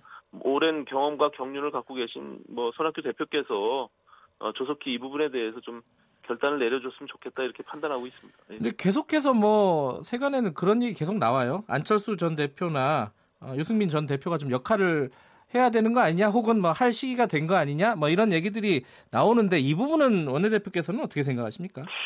그 뭐 역할이라는 것이 네. 구체적으로 뭐 어떤 모습으로 어 비춰져야 되는지에 대해서는 좀 네. 차치하고서라도 네. 저희는 어쨌든 과거 국민의당 바른정당이 작년에 통합할 때 네. 그두 분이 주도적인 역할들 그 당시에 당 대표로서 그 역할을 하셨고 네. 또 그분의 두 분의 어떤 그 결합과 시너지가 분명히 국민들이 요구하는 새로운 방향의 정치의 지향점이다라고 판단을 한 것이거든요. 네. 그래서 어떤 방식으로든 두 분이 어, 이 당을 어, 어느 방향으로 어, 이끌고 가야 될지에 대한 고민들은 네. 충분히 갖고 계지 갖고 있지 않을까 이렇게 생각하고 있습니다. 예. 알겠습니다. 오늘 말씀은 예. 여기까지 듣겠습니다. 감사합니다. 네, 고맙습니다. 네, 오신환 바른미래당 원내대표였습니다.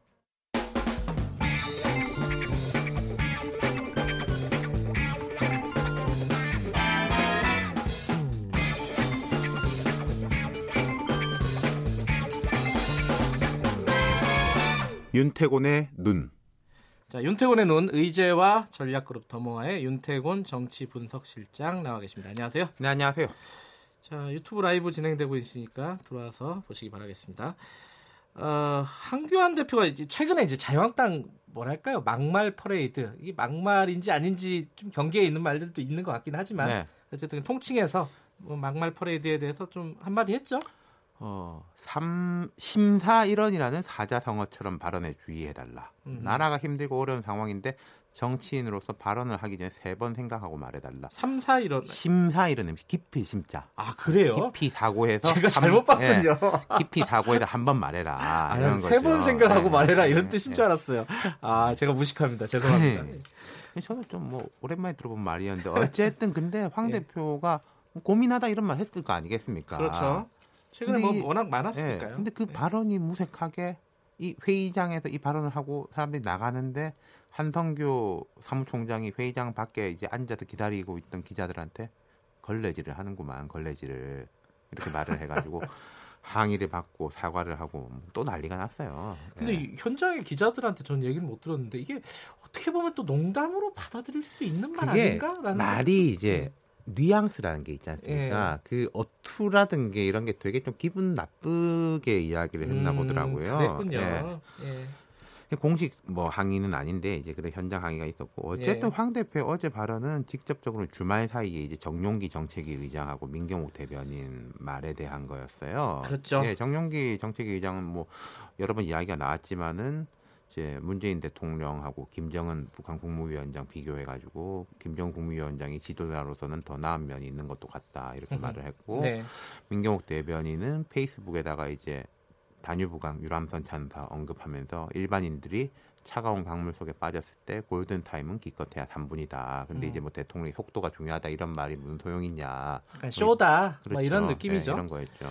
근데 이제 항상 이런 게 시리즈가 쭉 이어지니까 계속 나오는 질문이 이게 뭐 어, 짜고 치는 건 아닐 텐데 네. 왜 이런 말들이 계속 나올까? 이게 의문이에요. 그러니까 뭐 여러 번 이야기를 했지만 주목받기 위해서 무풀보다 악플이 낫다. 아, 정치인으로서. 예. 예. 그리고 지지층 중에서는 막말도 사이다라고 생각하는 사람들이 있는 거예요. 그렇죠. 그리고 음. 이제 뭐 개인 입장에서는 이제 손해보다 이익이 많다 이런 거겠죠. 계산을 해보면 진짜 이익이 많은 거예요. 정치 이런 구조예요.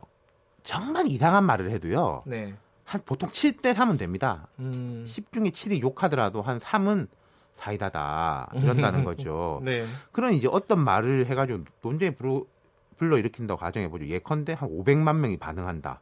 350만 명은 욕하고 150만 명은 좋아하잖아요. 아하. 그럼 나라는 사람을 아는 사람이 별로 없었는데 좋아하는 사람이 이제 150만 명이 생긴다. 350만 명 욕하는 거는 뭐 크게 무시해도 된다. 그렇죠. 그 욕하는 사람 계속 하는 게 아닌데 내 팬으로 남는다. 예. 근데 이게 대선에 나갈 사람 같으면 이게 안 좋아요. 한 최소 4대 6은 돼야지 해볼 음. 만한데 네. 대선 주자급이 아니라면 음흠. 지지층에서만 주목받으면은 그것만 해도 남는 뭐 게임이라는 거죠. 예. 남는 장사. 아하 네. 그렇게 생각할 수도 있겠네요. 근데 이게 음. 문제는요. 개별 개별 사람으로서는 이게 합리적인 선택일지 몰라도 이게 모이면 정당으로서는 특히 이제 한국당은 거대 정당이지 않습니까? 그렇죠. 국민 전체를 봐야 되는 거잖아요.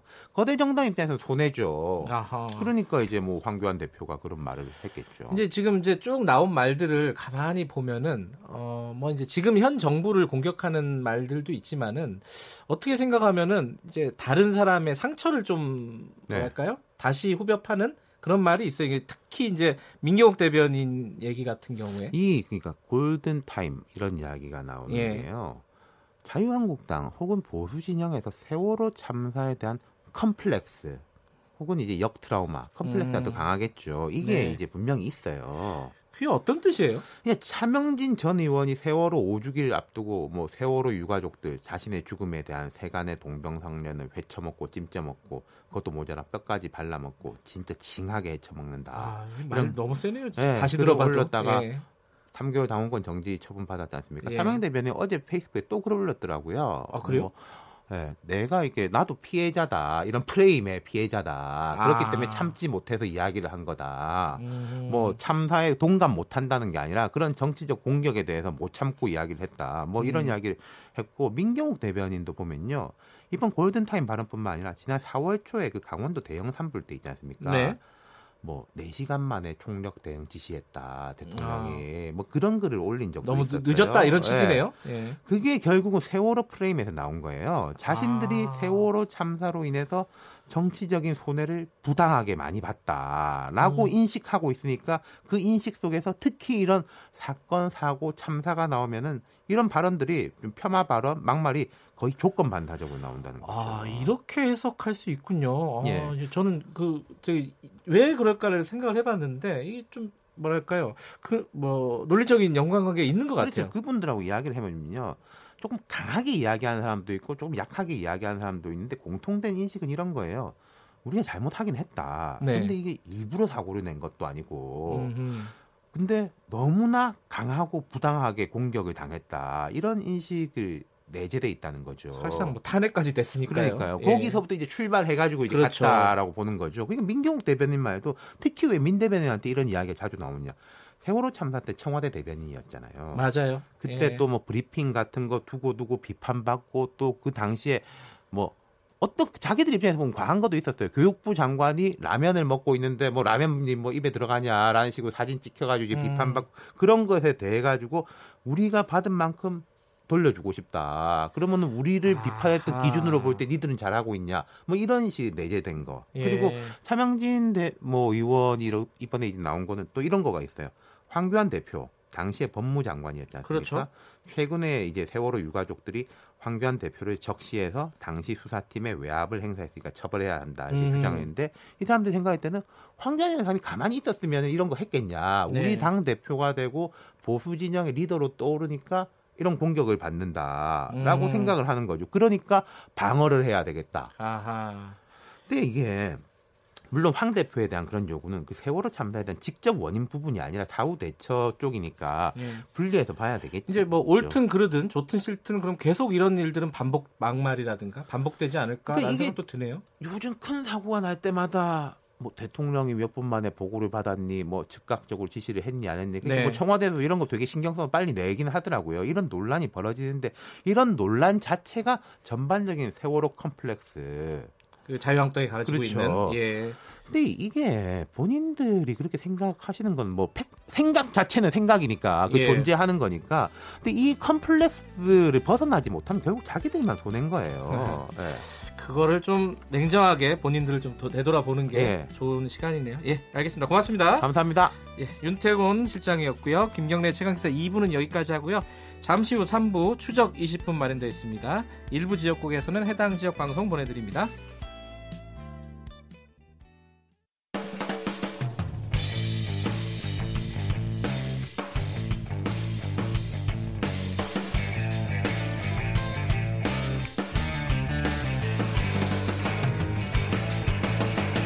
김경래의 최강 시사.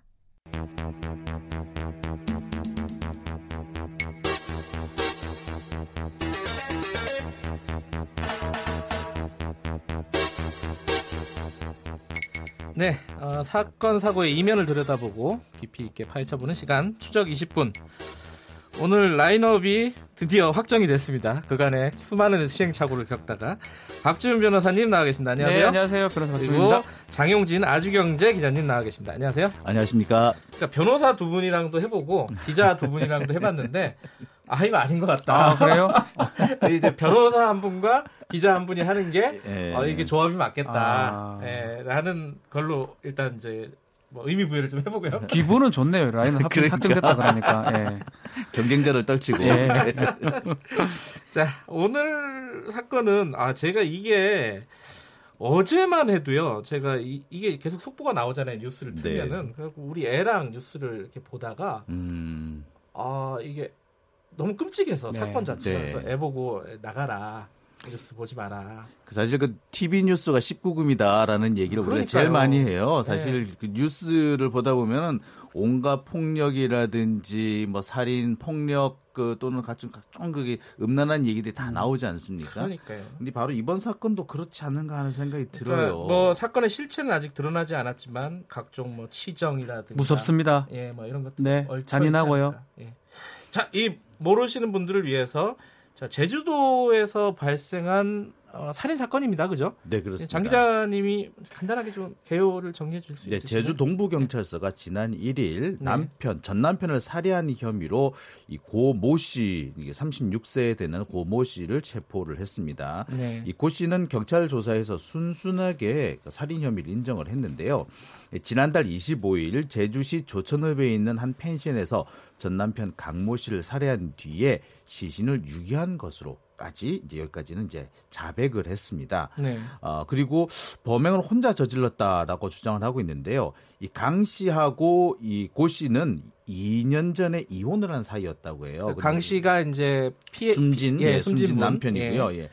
그래도 두 사람은 이제 2년 전에 이혼을 했는데 둘 사이에는 아들이 한 명 있었던 것 같아요. 근데 이제 전 남편인 강 씨, 이제 숨진 강 씨가 아들을 자꾸 보여달라라고 하니까 음. 그 이게 면접 교섭권이라는 게 있으니까. 음. 근데 부인 고 씨가 계속 거절을 했었대요. 그 양육권을 부인이 가져갔었군요. 그렇죠. 예. 네.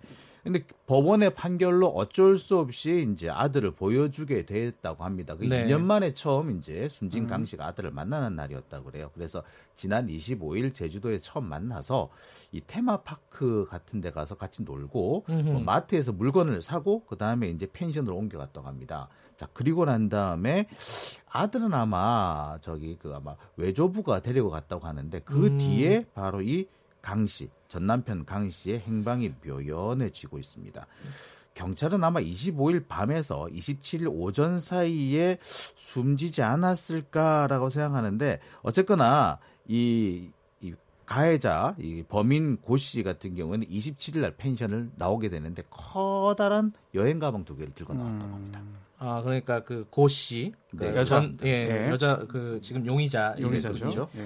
아 잠깐만요. 근데 좀 뉴스를 보면서 제가 이상하다고 느꼈던 음. 게 아까 순순히 본인의 범행을 자백을 했다고 그렇죠. 했잖아요. 예. 근데 시신이 어디 갔는지 이런 걸 그렇죠. 몰라요 지금. 왜 자백을 했을까? 자백한 건 아마 두 가지 정도로 볼 수 있어요. 예. 흉기를 경찰이 발견했습니다. 아하. 여성의 차량하고 집 근처에서 예. 뭐 톱이라든지 이런 것들을 아. 발견했고요.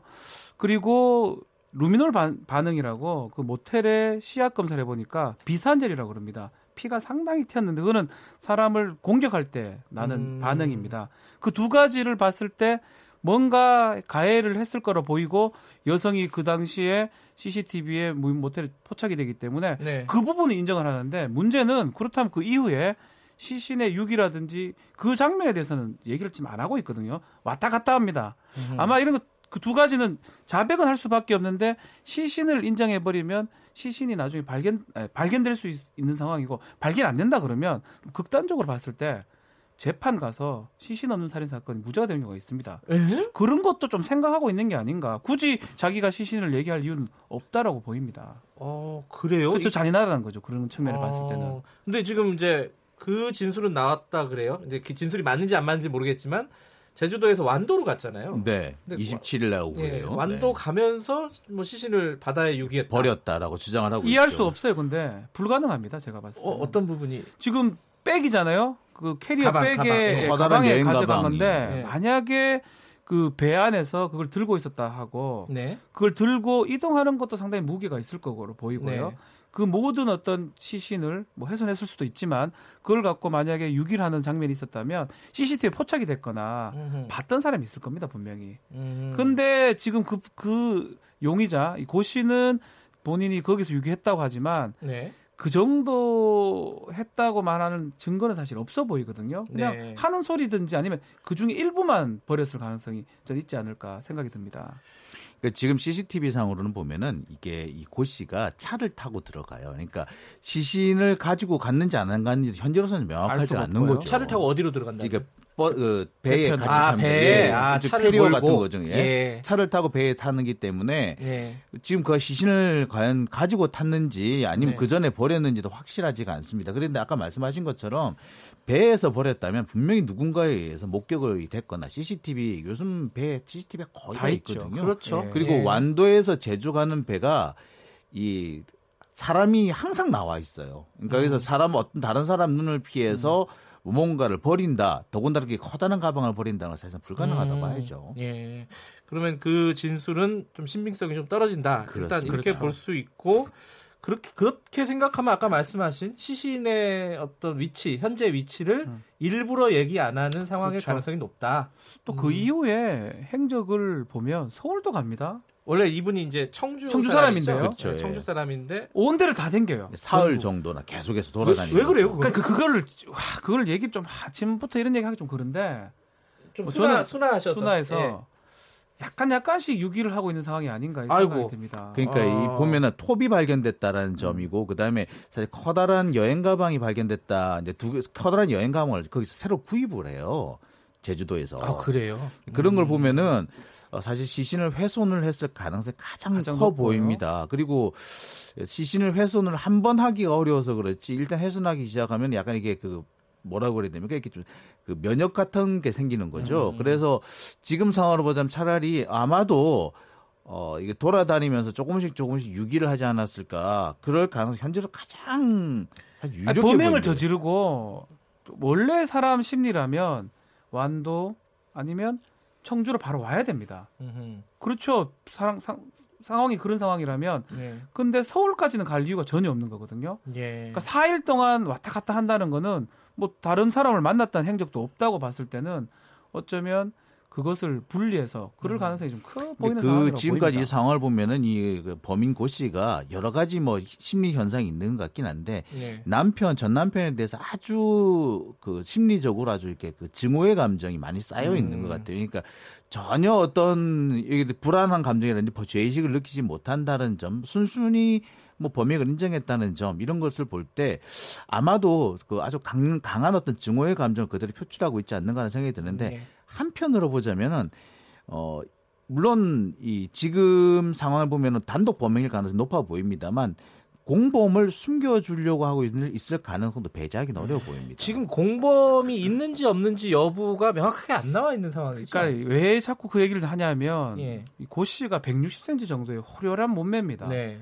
그래서 이 여성이 남성을 그냥 살해하기는 쉽지가 않거든요. 음. 그러니까 둘이가 있어. 그리고 또 훼손 부분도 마찬가지고요. 예. 그래서 공범이 있는 게 아닌가라고 추측을 하는데 지금 드러난 부분 전혀 없습니다. 그런데 공범이 있을 가능성이 있다라는 거지. 네.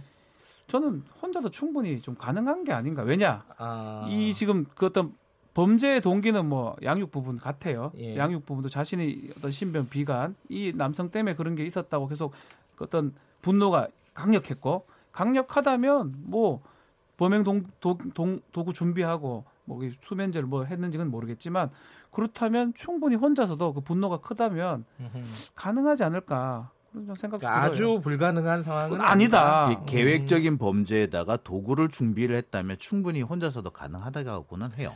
근데 지금 이제 이 사건에서 한 가지 추가로 지금 나오고 있는 게 어, 이혼을 하고 나서 네. 이 여성이 청주에서 다른 사람과 재혼을 했었단 말이에요. 그렇죠. 네. 네. 그 남자 재혼한 남성의 자, 자녀와 네.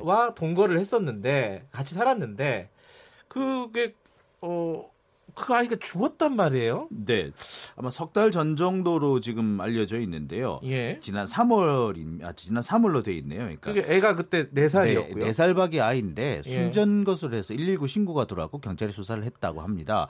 그랬더니 어 당시 이제 그 아이의 친아버지죠. 지금 현재 고 씨가 지금 같이 살고 있는 재혼 남편이죠. 예. 이 재혼 남편이 어 아마 내가 다리를 아이 배 위에 올려놓고 잔 것 같다. 그래서 질식을 한 것 같다라고 이렇게 주장을 했다고 해요. 근데 네. 그 당시 이 고 씨는 다른 방에서 자고 있었고 자신과 아이가 같은 방에서 자고 있었다라고 일단 고 씨를 일단 보호해주는 그런 입장이긴 한데 네. 어 글쎄 뭐 물론 뭐 사고가 일어날 수는 있습니다만 4살 정도라면은 다리에 깔려서 숨지기 좀 어렵습니다. 어렵죠. 근데 언제거나 지금 질식 쌓인 거는 분명백해 보이거든요. 근데 음. 현재 음. 경찰이 지금 뭐 부검이라든지 여러 가지를 통해 현재 수사를 진행을 하고 있는 중인데 예. 어, 현실적으로 보면 이것이 사고사인지 아니면 뭐 고의적인 살인이었는지는 모르겠으나 이 사건 자체가 이제 그 의붓아들의 사망이 이번 사건과의 어떤 일정한 연관관계가 있어 보인다. 큰 연관관계가 있는 것 같아요. 그게 이제 아하. 경찰도 일단은 범행 혐의점을 발견 못해서 일단은 중지된 상황입니다. 뭐 더 조사를 하고 있긴 그 하지만 아이의 사망 사건이죠. 그렇죠. 예. 그런 상황인데 그게 사고사든 말씀하신 것처럼 어떤 범죄든 네. 어쨌든 간에 지금 사고의 가장 큰 원인 중에 하나가 범행 동기 중에 하나가 이 부분 같습니다. 신병 비관을 계속 얘기를 하는데 음흠. 뭔가 자꾸 꼬인다. 뭐 이런 것들이 이 전 남편한테 어떤 복수심으로 가버린 게 아닌가. 음. 특히 또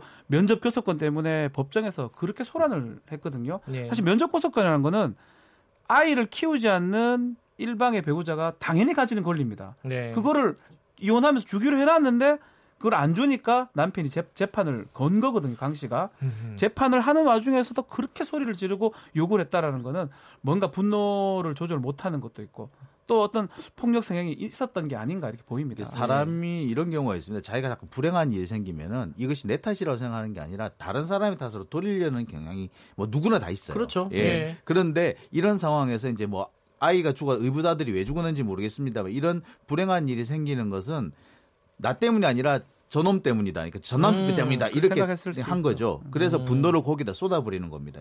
그러니까 말하자면은 그 네살박이 의붓 아들이 사망한 사건이 꼭 지금 어 보통 이제 뉴스 보면은 아 이 고모 씨가 살해를 했을 예, 것이다. 둘다 둘다 죽였구나. 막 이런 느낌이 들기가 쉽잖아요. 네. 꼭 그런 건 아니고 그런 건 지금 상황에서 알 수가 없다는 알 수는 없지만 예.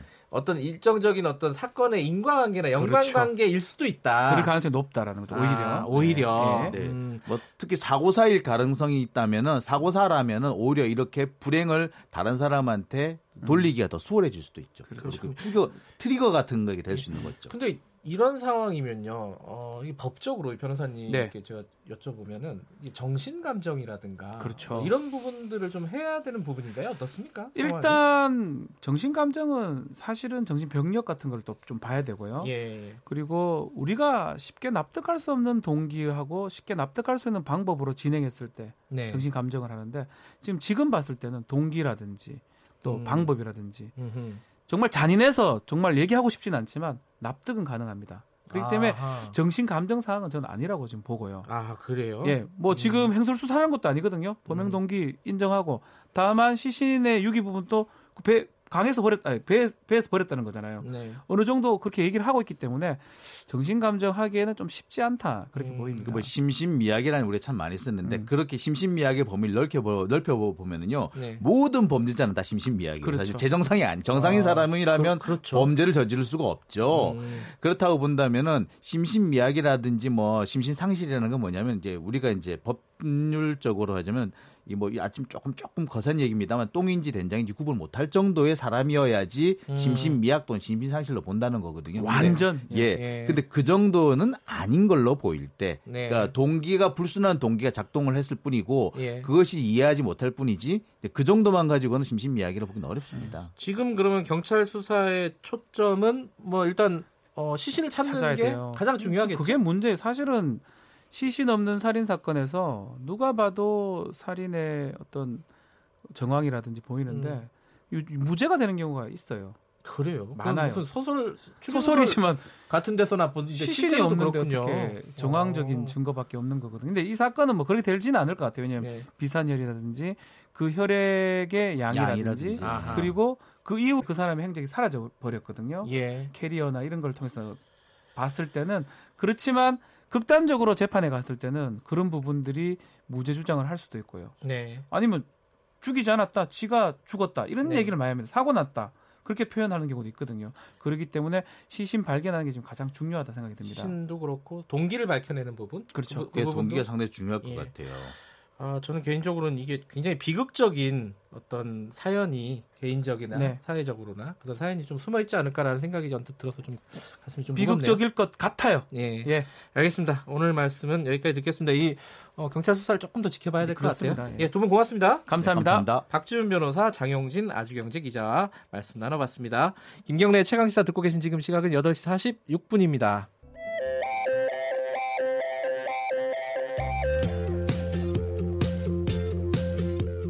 오늘 하루 이슈의 중심 김경래의 최강 시사. 네 김경래의 최강 시사 듣고 계시고요. 어, 아프리카 돼지 열병 요새 뉴스에 많이 나오지 않습니까? 이 걱정하시는 분들이 굉장히 많습니다. 왜냐하면 중국 쪽에서 뭐 퍼지는가 했더니 북한으로 들어왔다 그래요. 근데 북한 들어오면 우리는 안전한 거 아니냐 생각했더니 또 멧돼지 때문에 어 이게 우리 남쪽으로 전파가 될 가능성도 있다는 뉴스를 봤습니다. 축산 농가 걱정 많고요. 그리고 돼지고기 먹는 사람들도 이게 뭐 괜찮은 건지 역시 어, 걱정입니다. 어, 오늘 정부 방역 대책 담당하고 계신 오순민 방역 정책국장님 연결해서 어, 얘기 좀 들어볼게요. 안녕하세요. 예, 안녕하십니까. 네. 오순민입니다. 예, 예. 고생 많으시고요. 예, 예. 이 일단 궁금한 게 뭐 영어로는 뭐 ASF요? 아프리카 아프리... 돼지 열병? Swine Fever 돼지 열병입니다. 이게 뭐 어떤 병입니까? 저기 생소해서요? 아, 요 질병은 지금 저희 이제 가축 전염병 예방법에서 일종으로 돼 있고, 네. 여기 그 돼지한테만 감염이 되는 질병입니다. 아 그래요? 예 예. 그래서 지금 이제 요 그 현재는 백신도 아직 그 개발이 안 돼 있는 상태고 또 그 이제 폐사율도 거의 뭐 100% 가까이 되는 그런 질병으로 그 예. 발생하면 피해가 지금 클 걸로 예상이 됩니다. 우리나라에 이 아프리카 돼지열병이 발병한 적이 있었나요? 없었습니다. 아하. 아시아 그간에 이제 유럽과 아프리카에서 주로 발생을 하다가 예. 작년 8월 3일 날 중국에서 처음 발생하면서 아시아 국가에서는 처음 음흠. 작년 8월에 발생이 됐고 우리나라는 아직도 발생이 안, 되, 안 되는 상태입니다. 일단 그럼 정리를 하면은 사람이 돼지고기를 먹는다고 해서 발병하는 건 아니다. 사람한테. 예, 예. 예. 그 인수공통이 아니고 돼지한테만 예. 발생하는 질병이기 때문에 예. 사람한테는 영향이 없습니다. 하지만 돼지가 한 번 걸리면 폐사율이 거의 100% 되는 굉장히 무서운 병이다. 예, 그렇습니다. 음, 백신도 없고요. 예, 예. 그러면 예. 발병을 막는 게 지금으로서는 최우선인 거, 고요 그렇죠. 국내로 음. 해외에서 바이러스가 들어오지 못하도록 네. 하는 조치가 지금으로서 가장 중요한 조치입니다. 자, 바이러스가 못 들어오게 하려면은 어떻게 하고 있습니까? 지금 현재는? 어, 지금 이 국가 간의 이 돼지 아프리카 돼지열병이 전파되는 경로가 네. 그 뭐냐 그 불법 축산물이나 네. 예, 그 오염돼 있는 물 그 그런 축산물을 가지고 들어와서 전파되는 경우가 있고 또 이제 예. 비행기나 배 등을 통해서 그 남은 음식물들이 있을 거 아니에요. 네네. 그런 것들이 이제 거기에 그게 음. 오염돼 있는 그런 남은 음식물이 그 국내로 들어와서 농가에 네. 공급이 됐을 때 예. 그렇게 이제 전파될 우려 지금 외국에서 들어오는 루트로는 크게 그렇게 보시면 되고 또 그 유럽이나 그런 데는 이제 국경 간에 그 야생 멧돼지가 예. 자유롭게 좀 이동을 하고 음흠. 그렇기 때문에 야생 멧돼지도 돼지 종류이기 때문에 감염이 됩니다. 음흠. 그래서 그런 야생 멧돼지를 통해서 그 국가 간에 전파되는 경우도 있습니다. 그러면은 일단은 뭐 비행기나 배 타고 어디 여행이나 출장이나 다녀오시는 분들이 돼지고기는 절대 갖고 오면 안 된다. 어, 지금 이제 저희가 아프리카 돼지열병을 예. 얘기하기 때문에 그게 맞추면은 돼지고기뿐만 아니고 네. 돼지고기로 만든 이제 소세지나 햄 아하. 그런 가공품들도 가져오면은 안 되고 예. 일본에서는 이제 중국에서 들어오시는 분이 그 육가공품을 가져왔는데 네. 그 검사에서 그 바이러스가 나왔어요. 아 그래요? 음. 예, 예. 그래서 이제 그런 휴대로 불법으로 가져오는 경우는 아주 위험한 사례로 보시면 되고 네. 아프리카 돼지열병 발생 국가에서는 지금 돼지 돼지나 돼지고기 같은 수입이 금지되어 있는 상태거든요. 네. 예, 그래서 그 절대 뭐 국민 해외 여행 하시는 분들이 예. 첫째 좀 그 도와주셔야 되는 부분들은 그 예. 여행 갔다 들어오실 때그 네. 절대 그 돼지고기뿐만 아니고 음흠. 축산물들은 가져오시면 안 됩니다. 그러니까 소세지 이런 거 사오지 말라는 거죠? 그렇습니다. 예, 그 사오다가 적발이 되면은 뭐 어떤 그 벌칙도 있나요? 예, 지금 그 아프리카 돼지열병 발생국에서 유래된 이제 돼지고기나 소세지 네. 그런 걸 가져와서 걸리면 현재 그 6월 1일부터 그 최고 천만 원 이하 아하. 과태료 처분이 됩니다. 예. 당초는 100만 원 이하였는데 그런 위험성 고려해서 네네. 그 6월 1일부터 그 1000만 원 이하로 상향 조정됐습니다. 다들 좀 이건 주의하셔야 될 것 같은데 또 또 한 가지 문제가 아까 말씀하신 어, 그 멧돼지 얘기예요. 멧돼지가 네. 우리나라에 오려면 사실은 북한밖에 없지 않습니까? 그렇습니다. 그 북한이 지금 그 이 바이러스가 많이 퍼져 있다면서요? 지금 5월 25일 날 그 자강도라는 곳에서 네. 그 이제 발생한 게 공식적으로 이제 세계 동물 보건 기구에 북한에서 그 보고를 해서 이제 확인이 됐고 네.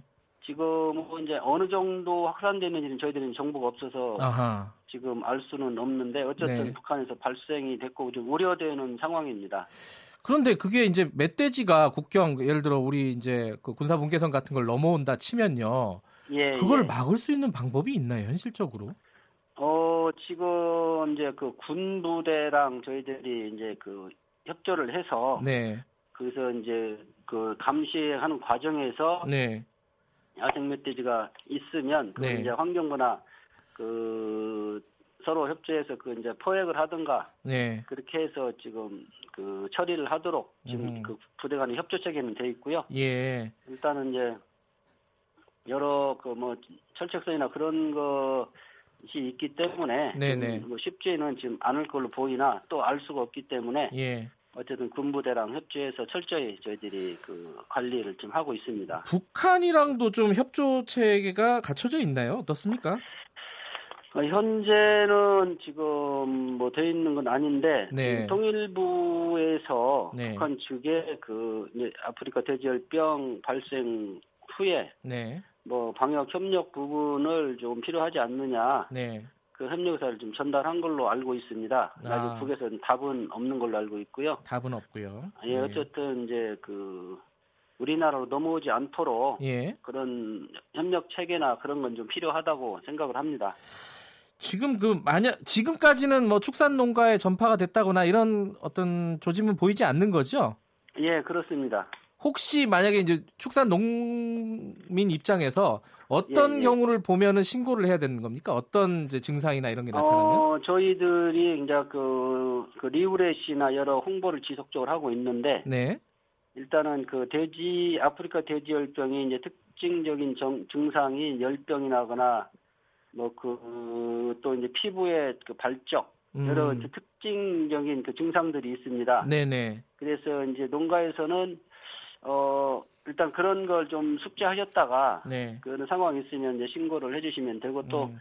그 긴가민가 할 경우에도 네. 뭐 이상하다 하면은 그 방역 음. 기관에 신고를 해주시면 됩니다. 지속적으로 저희들이 그 홍보는 예. 하고, 하고 있고 또 앞으로도 계속 그 홍보를 할 계획입니다. 예, 조금이라도 의심이 들면 신고를 해달라 이런 말씀이시고요. 예, 예. 근데 그렇습니다. 방역 인력 확보가 해마다 이제 좀 어렵다 이런 얘기 많이 나왔는데 이번에는 어떻습니까?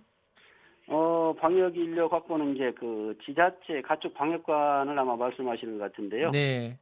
어, 지금 뭐 필요 일, 그 인력이 다 100% 지금 채워, 진 건 아니고요. 예. 근데 지금 계속 그 저희들이 그 각 지자체별로 채용하려고 노력을 지금 하고 있습니다. 예. 근데 지금 그 이제 그 중에 그 부지역이나 네. 그 조류 인플루엔자 뭐 그런 질병들이 자주 발생하고 방역 업무가 많은 그런 시구는 좀 기피하는 현상이 있어서 네.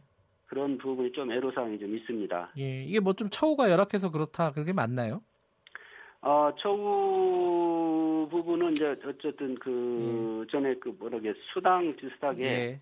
그런 여러 가지 제도는 좀 마련을 했는데 예, 알겠습니다. 그 예, 그런 그 수당보다도 이제 현실적으로는 조금 더 어렵다고 느끼는 것 같습니다. 알겠습니다. 방역 작업 계속 고생해 주시고요. 고맙습니다. 예, 예, 예 감사합니다. 오순민 예. 방역 정책국장이었고요. 김경래 최강기사 오늘 여기까지 하겠습니다. 내일 아침 7시 25분 다시 돌아옵니다.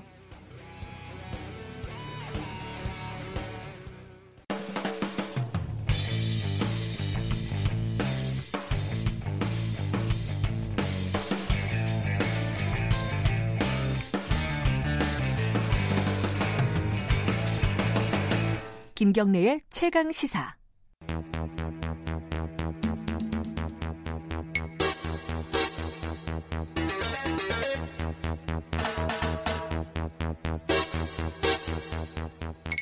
네, 어, 사건 사고의 이면을 들여다보고 깊이 있게 파헤쳐보는 시간 추적 20분.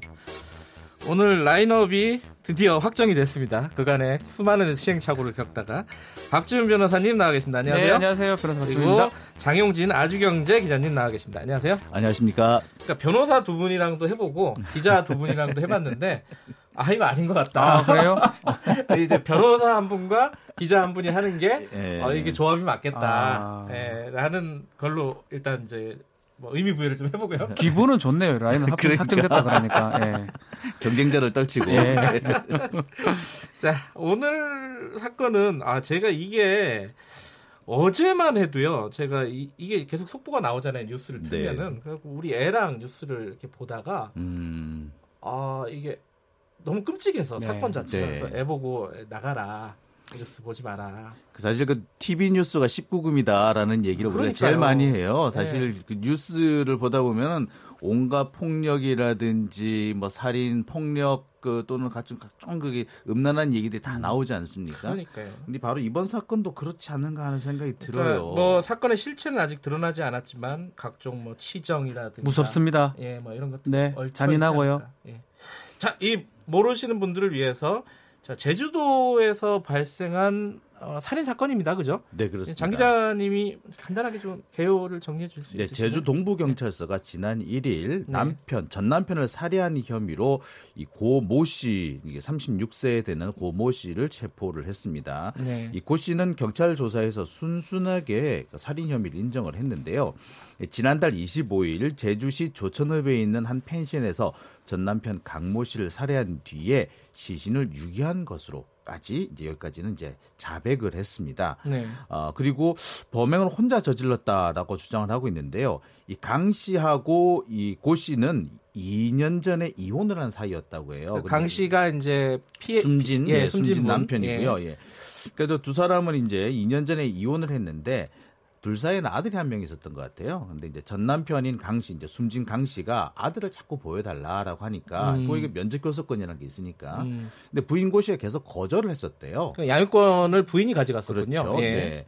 근데 법원의 판결로 어쩔 수 없이 이제 아들을 보여주게 됐다고 합니다. 그 네. 2년 만에 처음 이제 숨진 음. 강 씨가 아들을 만나는 날이었다고 그래요. 그래서 지난 25일 제주도에 처음 만나서 이 테마파크 같은 데 가서 같이 놀고 뭐 마트에서 물건을 사고 그다음에 이제 펜션으로 옮겨 갔다고 합니다. 자, 그리고 난 다음에 아들은 아마 저기 그 아마 외조부가 데리고 갔다고 하는데 그 음. 뒤에 바로 이 강 씨, 전 남편 강 씨의 행방이 묘연해지고 있습니다. 경찰은 아마 25일 밤에서 27일 오전 사이에 숨지지 않았을까라고 생각하는데 어쨌거나 이 가해자 이 범인 고 씨 같은 경우에는 27일 날 펜션을 나오게 되는데 커다란 여행 가방 두 개를 들고 나왔다고 음. 합니다. 아 그러니까 그 고 씨, 그 네. 여자, 예, 네. 여자 그 지금 용의자 용의자죠. 예.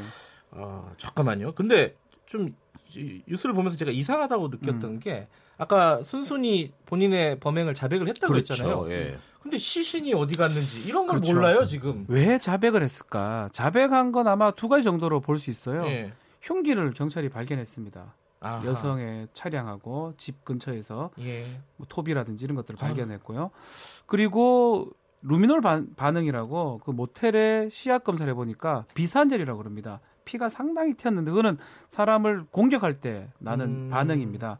그 두 가지를 봤을 때 뭔가 가해를 했을 거로 보이고 여성이 그 당시에 CCTV에 모텔에 포착이 되기 때문에 네. 그 부분은 인정을 하는데 문제는 그렇다면 그 이후에 시신의 유기라든지 그 장면에 대해서는 얘기를 지금 안 하고 있거든요. 왔다 갔다 합니다. 음. 아마 이런 거그두 가지는 자백은 할 수밖에 없는데 시신을 인정해 버리면 시신이 나중에 발견 발견될 수 있, 는 상황이고 발견 안 된다 그러면 극단적으로 봤을 때 재판 가서 시신 없는 살인 사건이 무죄가 되는 경우가 있습니다. 에?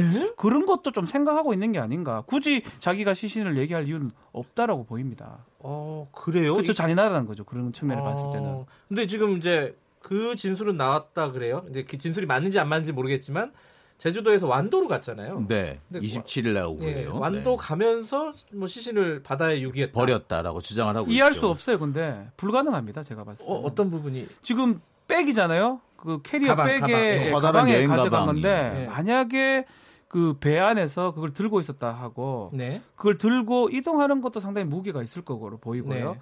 그 모든 어떤 시신을 뭐 훼손했을 수도 있지만 그걸 갖고 만약에 유기를 하는 장면이 있었다면 CCTV에 포착이 됐거나 음흠. 봤던 사람이 있을 겁니다 분명히. 음. 근데 지금 그, 그 용의자 고 씨는 본인이 거기서 유기했다고 하지만 네. 그 정도 했다고 말하는 증거는 사실 없어 보이거든요. 그냥 네. 하는 소리든지 아니면 그 중에 일부만 버렸을 가능성이 전 있지 않을까 생각이 듭니다.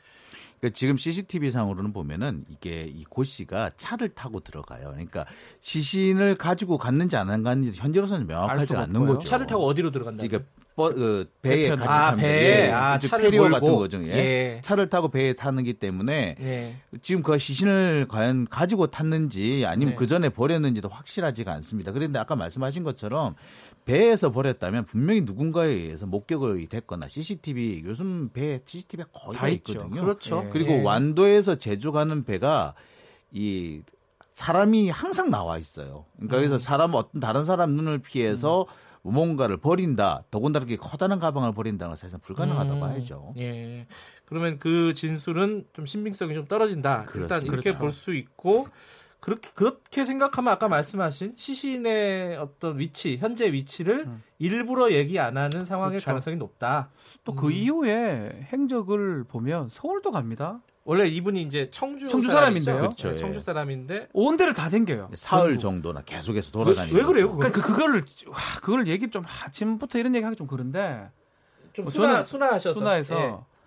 약간 약간씩 유기를 하고 있는 상황이 아닌가 생각이 듭니다. 그러니까 아. 이 보면은 톱이 발견됐다라는 음. 점이고 그다음에 사실 커다란 여행 가방이 발견됐다. 이제 두 커다란 여행 가방을 거기서 새로 구입을 해요.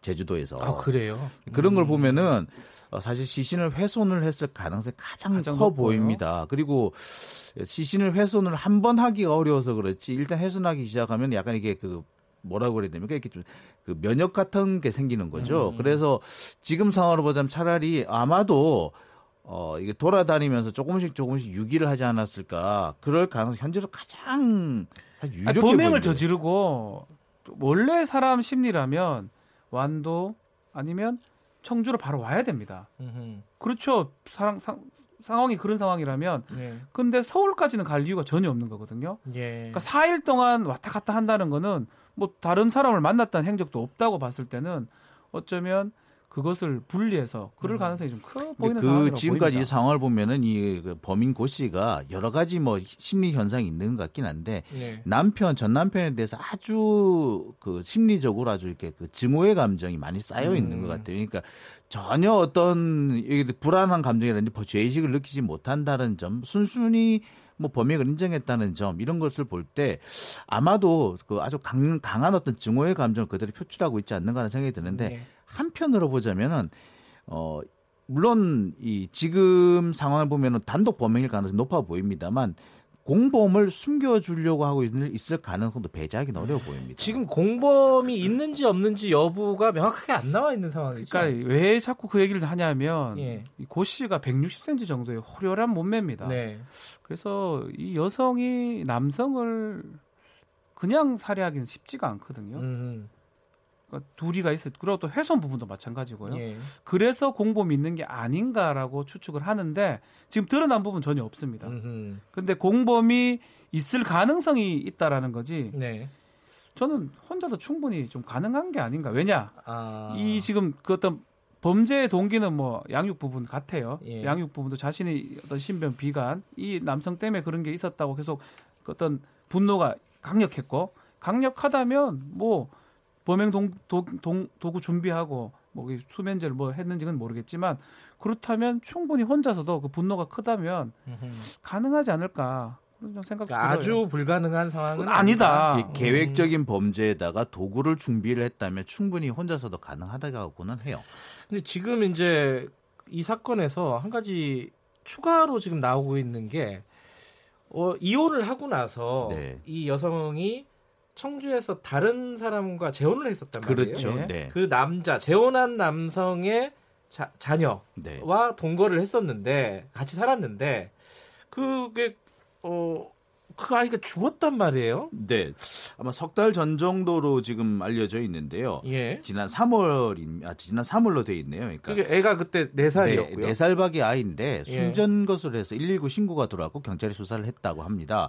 그랬더니 어 당시 이제 그 아이의 친아버지죠. 지금 현재 고 씨가 지금 같이 살고 있는 재혼 남편이죠. 예. 이 재혼 남편이 어 아마 내가 다리를 아이 배 위에 올려놓고 잔 것 같다. 그래서 질식을 한 것 같다라고 이렇게 주장을 했다고 해요. 근데 네. 그 당시 이 고 씨는 다른 방에서 자고 있었고 자신과 아이가 같은 방에서 자고 있었다라고 일단 고 씨를 일단 보호해주는 그런 입장이긴 한데 네.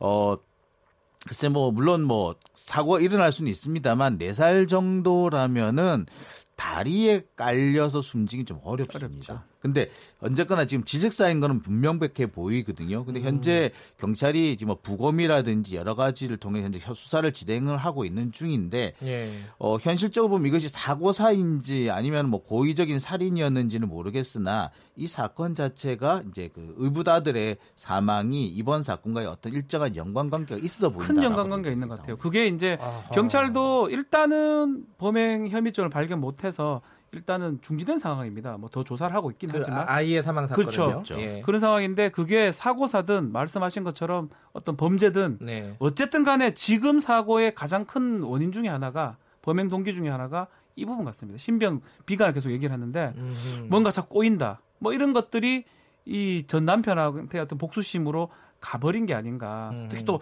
면접 교섭권 때문에 법정에서 그렇게 소란을 했거든요. 네. 사실 면접 교섭권이라는 거는 아이를 키우지 않는 일방의 배우자가 당연히 가지는 권리입니다. 네. 그거를 이혼하면서 주기로 해놨는데 그걸 안 주니까 남편이 재, 재판을 건 거거든요, 강 씨가. 음흠. 재판을 하는 와중에서도 그렇게 소리를 지르고 욕을 했다라는 거는 뭔가 분노를 조절 못 하는 것도 있고 또 어떤 폭력 성향이 있었던 게 아닌가 이렇게 보입니다. 사람이 네. 이런 경우가 있습니다. 자기가 자꾸 불행한 일이 생기면은 이것이 내 탓이라고 생각하는 게 아니라 다른 사람의 탓으로 돌리려는 경향이 뭐 누구나 다 있어요. 그렇죠. 예. 네. 그런데 이런 상황에서 이제 뭐 아이가 죽어 의붓아들이 왜 죽었는지 모르겠습니다만 이런 불행한 일이 생기는 것은 나 때문이 아니라 저놈 때문이다. 그러니까 전남 음, 때문이다. 이렇게 한 거죠. 그래서 음. 분노를 거기다 쏟아버리는 겁니다. 그러니까 말하자면은 그 네살박이 의붓 아들이 사망한 사건이 꼭 지금 어 보통 이제 뉴스 보면은 아 이 고모 씨가 살해를 했을 예, 것이다. 둘다 둘 다 죽였구나. 막 이런 느낌이 들기가 쉽잖아요. 네. 꼭 그런 건 아니고 그런 건 아니고 상황에서 알 수가 없다는 예, 알 수는 없지만 예. 어떤 일정적인 어떤 사건의 인과관계나 연관관계일 그렇죠. 수도 있다. 그럴 가능성이 높다라는 거죠. 오히려. 아, 오히려. 네. 네. 음. 뭐 특히 사고사일 가능성이 있다면은 사고사라면은 오히려 이렇게 불행을 다른 사람한테 돌리기가 더 수월해질 수도 있죠. 그렇죠. 트리거, 트리거 같은 게 될 수 있는 거죠. 근데 이런 상황이면요, 어, 이 법적으로 변호사님께 네. 제가 여쭤보면은 정신 감정이라든가 그렇죠. 이런 부분들을 좀 해야 되는 부분인가요? 어떻습니까? 일단 정신 감정은 사실은 정신 병력 같은 걸 또 좀 봐야 되고요. 예. 그리고 우리가 쉽게 납득할 수 없는 동기하고 쉽게 납득할 수 있는 방법으로 진행했을 때 네. 정신 감정을 하는데 지금 지금 봤을 때는 동기라든지 또 음. 방법이라든지 음흠. 정말 잔인해서 정말 얘기하고 싶진 않지만 납득은 가능합니다. 그렇기 때문에. 정신 감정 사항은 저는 아니라고 지금 보고요. 아 그래요? 예, 뭐 음. 지금 행설 수사하는 것도 아니거든요. 범행 동기 인정하고 다만 시신의 유기 부분도 배 강에서 버렸, 아니, 배, 배에서 버렸다는 거잖아요. 네. 어느 정도 그렇게 얘기를 하고 있기 때문에 정신 감정 하기에는 좀 쉽지 않다. 그렇게 음, 보입니다. 뭐 심신미약이라는 우리 참 많이 썼는데 음. 그렇게 심신미약의 범위를 넓혀, 넓혀 보면은요. 네. 모든 범죄자는 다 심신미약이에요. 그렇죠. 사실 제정상이 아니, 정상인 아, 사람이라면 그, 그렇죠. 범죄를 저지를 수가 없죠. 음. 그렇다고 본다면은 심신미약이라든지 뭐 심신상실이라는 건 뭐냐면 이제 우리가 이제 법률적으로 하자면 이뭐 아침 조금 조금 거센 얘기입니다만 똥인지 된장인지 구분 못할 정도의 사람이어야지 음. 심신미약 또는 심신상실로 본다는 거거든요. 완전 예. 예. 근데 그 정도는 아닌 걸로 보일 때, 네. 그러니까 동기가 불순한 동기가 작동을 했을 뿐이고 예. 그것이 이해하지 못할 뿐이지 그 정도만 가지고는 심신미약이라 보기는 어렵습니다. 지금 그러면 경찰 수사의 초점은 뭐 일단 어, 시신을 찾는 게 돼요. 가장 중요하겠죠. 그게 문제. 사실은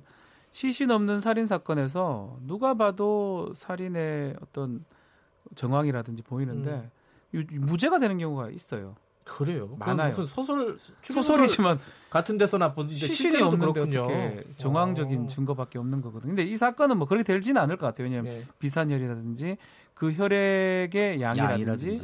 그리고 그 이후에 그 사람의 행적이 사라져 버렸거든요. 예. 캐리어나 이런 걸 통해서 봤을 때는 그렇지만 극단적으로 재판에 갔을 때는 그런 부분들이 무죄 주장을 할 수도 있고요. 네. 아니면 죽이지 않았다, 지가 죽었다 이런 네. 얘기를 많이 합니다. 사고 났다. 그렇게 표현하는 경우도 있거든요. 그렇기 때문에 시신 발견하는 게 지금 가장 중요하다 생각이 듭니다. 시신도 그렇고 동기를 밝혀내는 부분, 그렇죠. 그, 그 동기가 상당히 중요할 것 예. 같아요. 아, 저는 개인적으로는 이게 굉장히 비극적인 어떤 사연이 개인적이나 네. 사회적으로나 그런 사연이 좀 숨어 있지 않을까라는 생각이 언뜻 들어서 좀 가슴이 좀 비극적일 무겁네요. 것 같아요. 예, 예, 알겠습니다. 오늘 말씀은 여기까지 듣겠습니다. 이 어, 경찰 수사를 조금 더 지켜봐야 될 것 같아요. 예, 예 두 분 고맙습니다. 감사합니다. 네, 감사합니다. 박지훈 변호사, 장용진 아주경제 기자와 말씀 나눠봤습니다. 김경래 최강 시사 듣고 계신 지금 시각은 8시 46분입니다.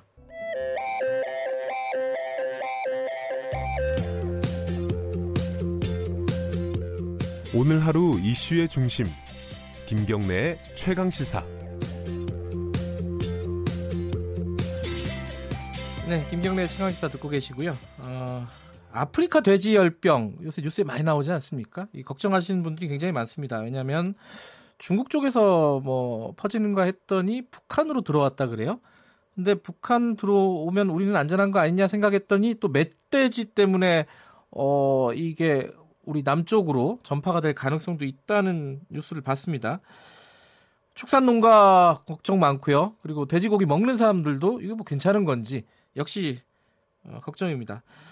어, 오늘 정부 방역 대책 담당하고 계신 오순민 방역 정책국장님 연결해서 어, 얘기 좀 들어볼게요. 안녕하세요. 예, 안녕하십니까. 네. 오순민입니다. 예, 예. 고생 많으시고요. 예, 예. 이, 일단 궁금한 게, 뭐, 영어로는 뭐 ASF요? 아프리카 아프리... 돼지 열병? Swine Fever 돼지 열병입니다. 이게 뭐 어떤 병입니까? 저기 생소해서요? 아, 요 질병은 지금 저희 이제 가축 전염병 예방법에서 일종으로 돼 있고, 네. 여기 그 돼지한테만 감염이 되는 질병입니다. 아 그래요? 예 예. 그래서 지금 이제 요 그 현재는 백신도 아직 그 개발이 안 돼 있는 상태고, 또 그 이제 폐사율도 거의 뭐 100% 가까이 되는 그런 질병으로 그 예. 발생하면 피해가 지금 클 걸로 예상이 됩니다. 우리나라에 이 아프리카 돼지열병이 발병한 적이 있었나요? 없었습니다. 아하. 아시아 그간에 이제 유럽과 아프리카에서 주로 발생을 하다가 예. 작년 8월 3일날 중국에서 처음 발생하면서 아시아 국가에서는 처음 작년 8월에 발생이 됐고 우리나라는 아직도 발생이 안돼 안 되는 상태입니다. 일단 그럼 정리를 하면은 사람이 돼지고기를 먹는다고 해서 발병하는 건 아니다. 사람한테.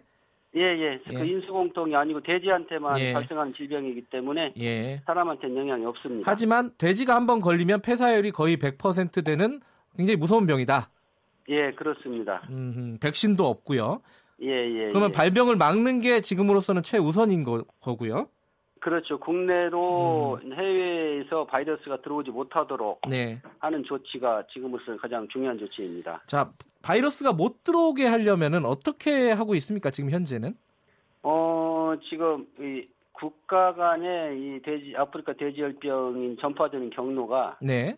그 뭐냐 그 불법 축산물이나 네. 예, 그 오염돼 있는 물 그 그런 축산물을 가지고 들어와서 전파되는 경우가 있고 또 이제 예. 비행기나 배 등을 통해서 그 남은 음식물들이 있을 거 아니에요. 네네. 그런 것들이 이제 거기에 그게 음. 오염돼 있는 그런 남은 음식물이 그 국내로 들어와서 농가에 네. 공급이 됐을 때 예. 그렇게 이제 전파될 우려 지금 외국에서 들어오는 루트로는 크게 그렇게 보시면 되고 또 그 유럽이나 그런 데는 이제 국경 간에 그 야생 멧돼지가 예. 자유롭게 좀 이동을 하고 음흠. 그렇기 때문에 야생 멧돼지도 돼지 종류이기 때문에 감염이 됩니다. 음흠. 그래서 그런 야생 멧돼지를 통해서 그 국가 안에 전파되는 경우도 있습니다. 그러면은 일단은 뭐 비행기나 배 타고 어디 여행이나 출장이나 다녀오시는 분들이 돼지고기는 절대 갖고 오면 안 된다.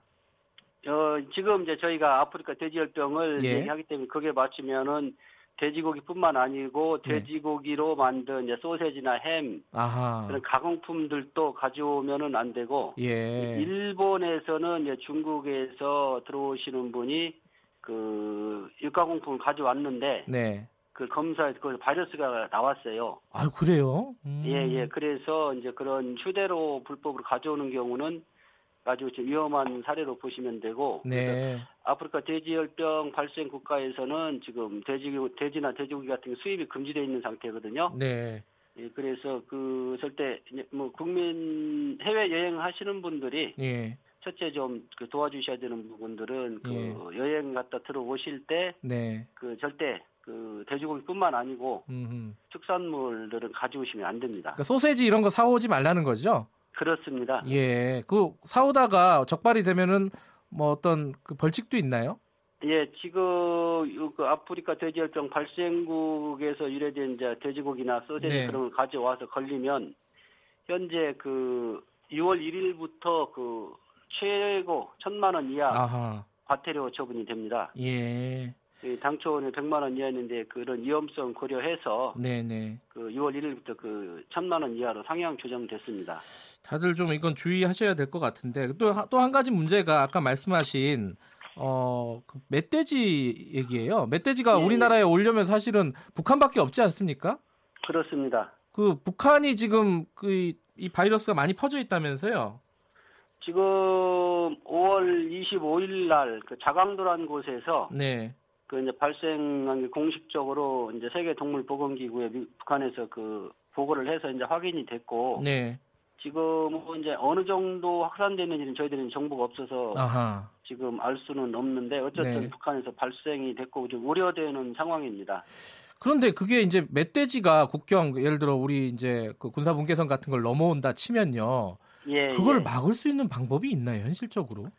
어 지금 이제 그 군부대랑 저희들이 이제 그 협조를 해서 네. 그래서 이제 그 감시하는 과정에서 네.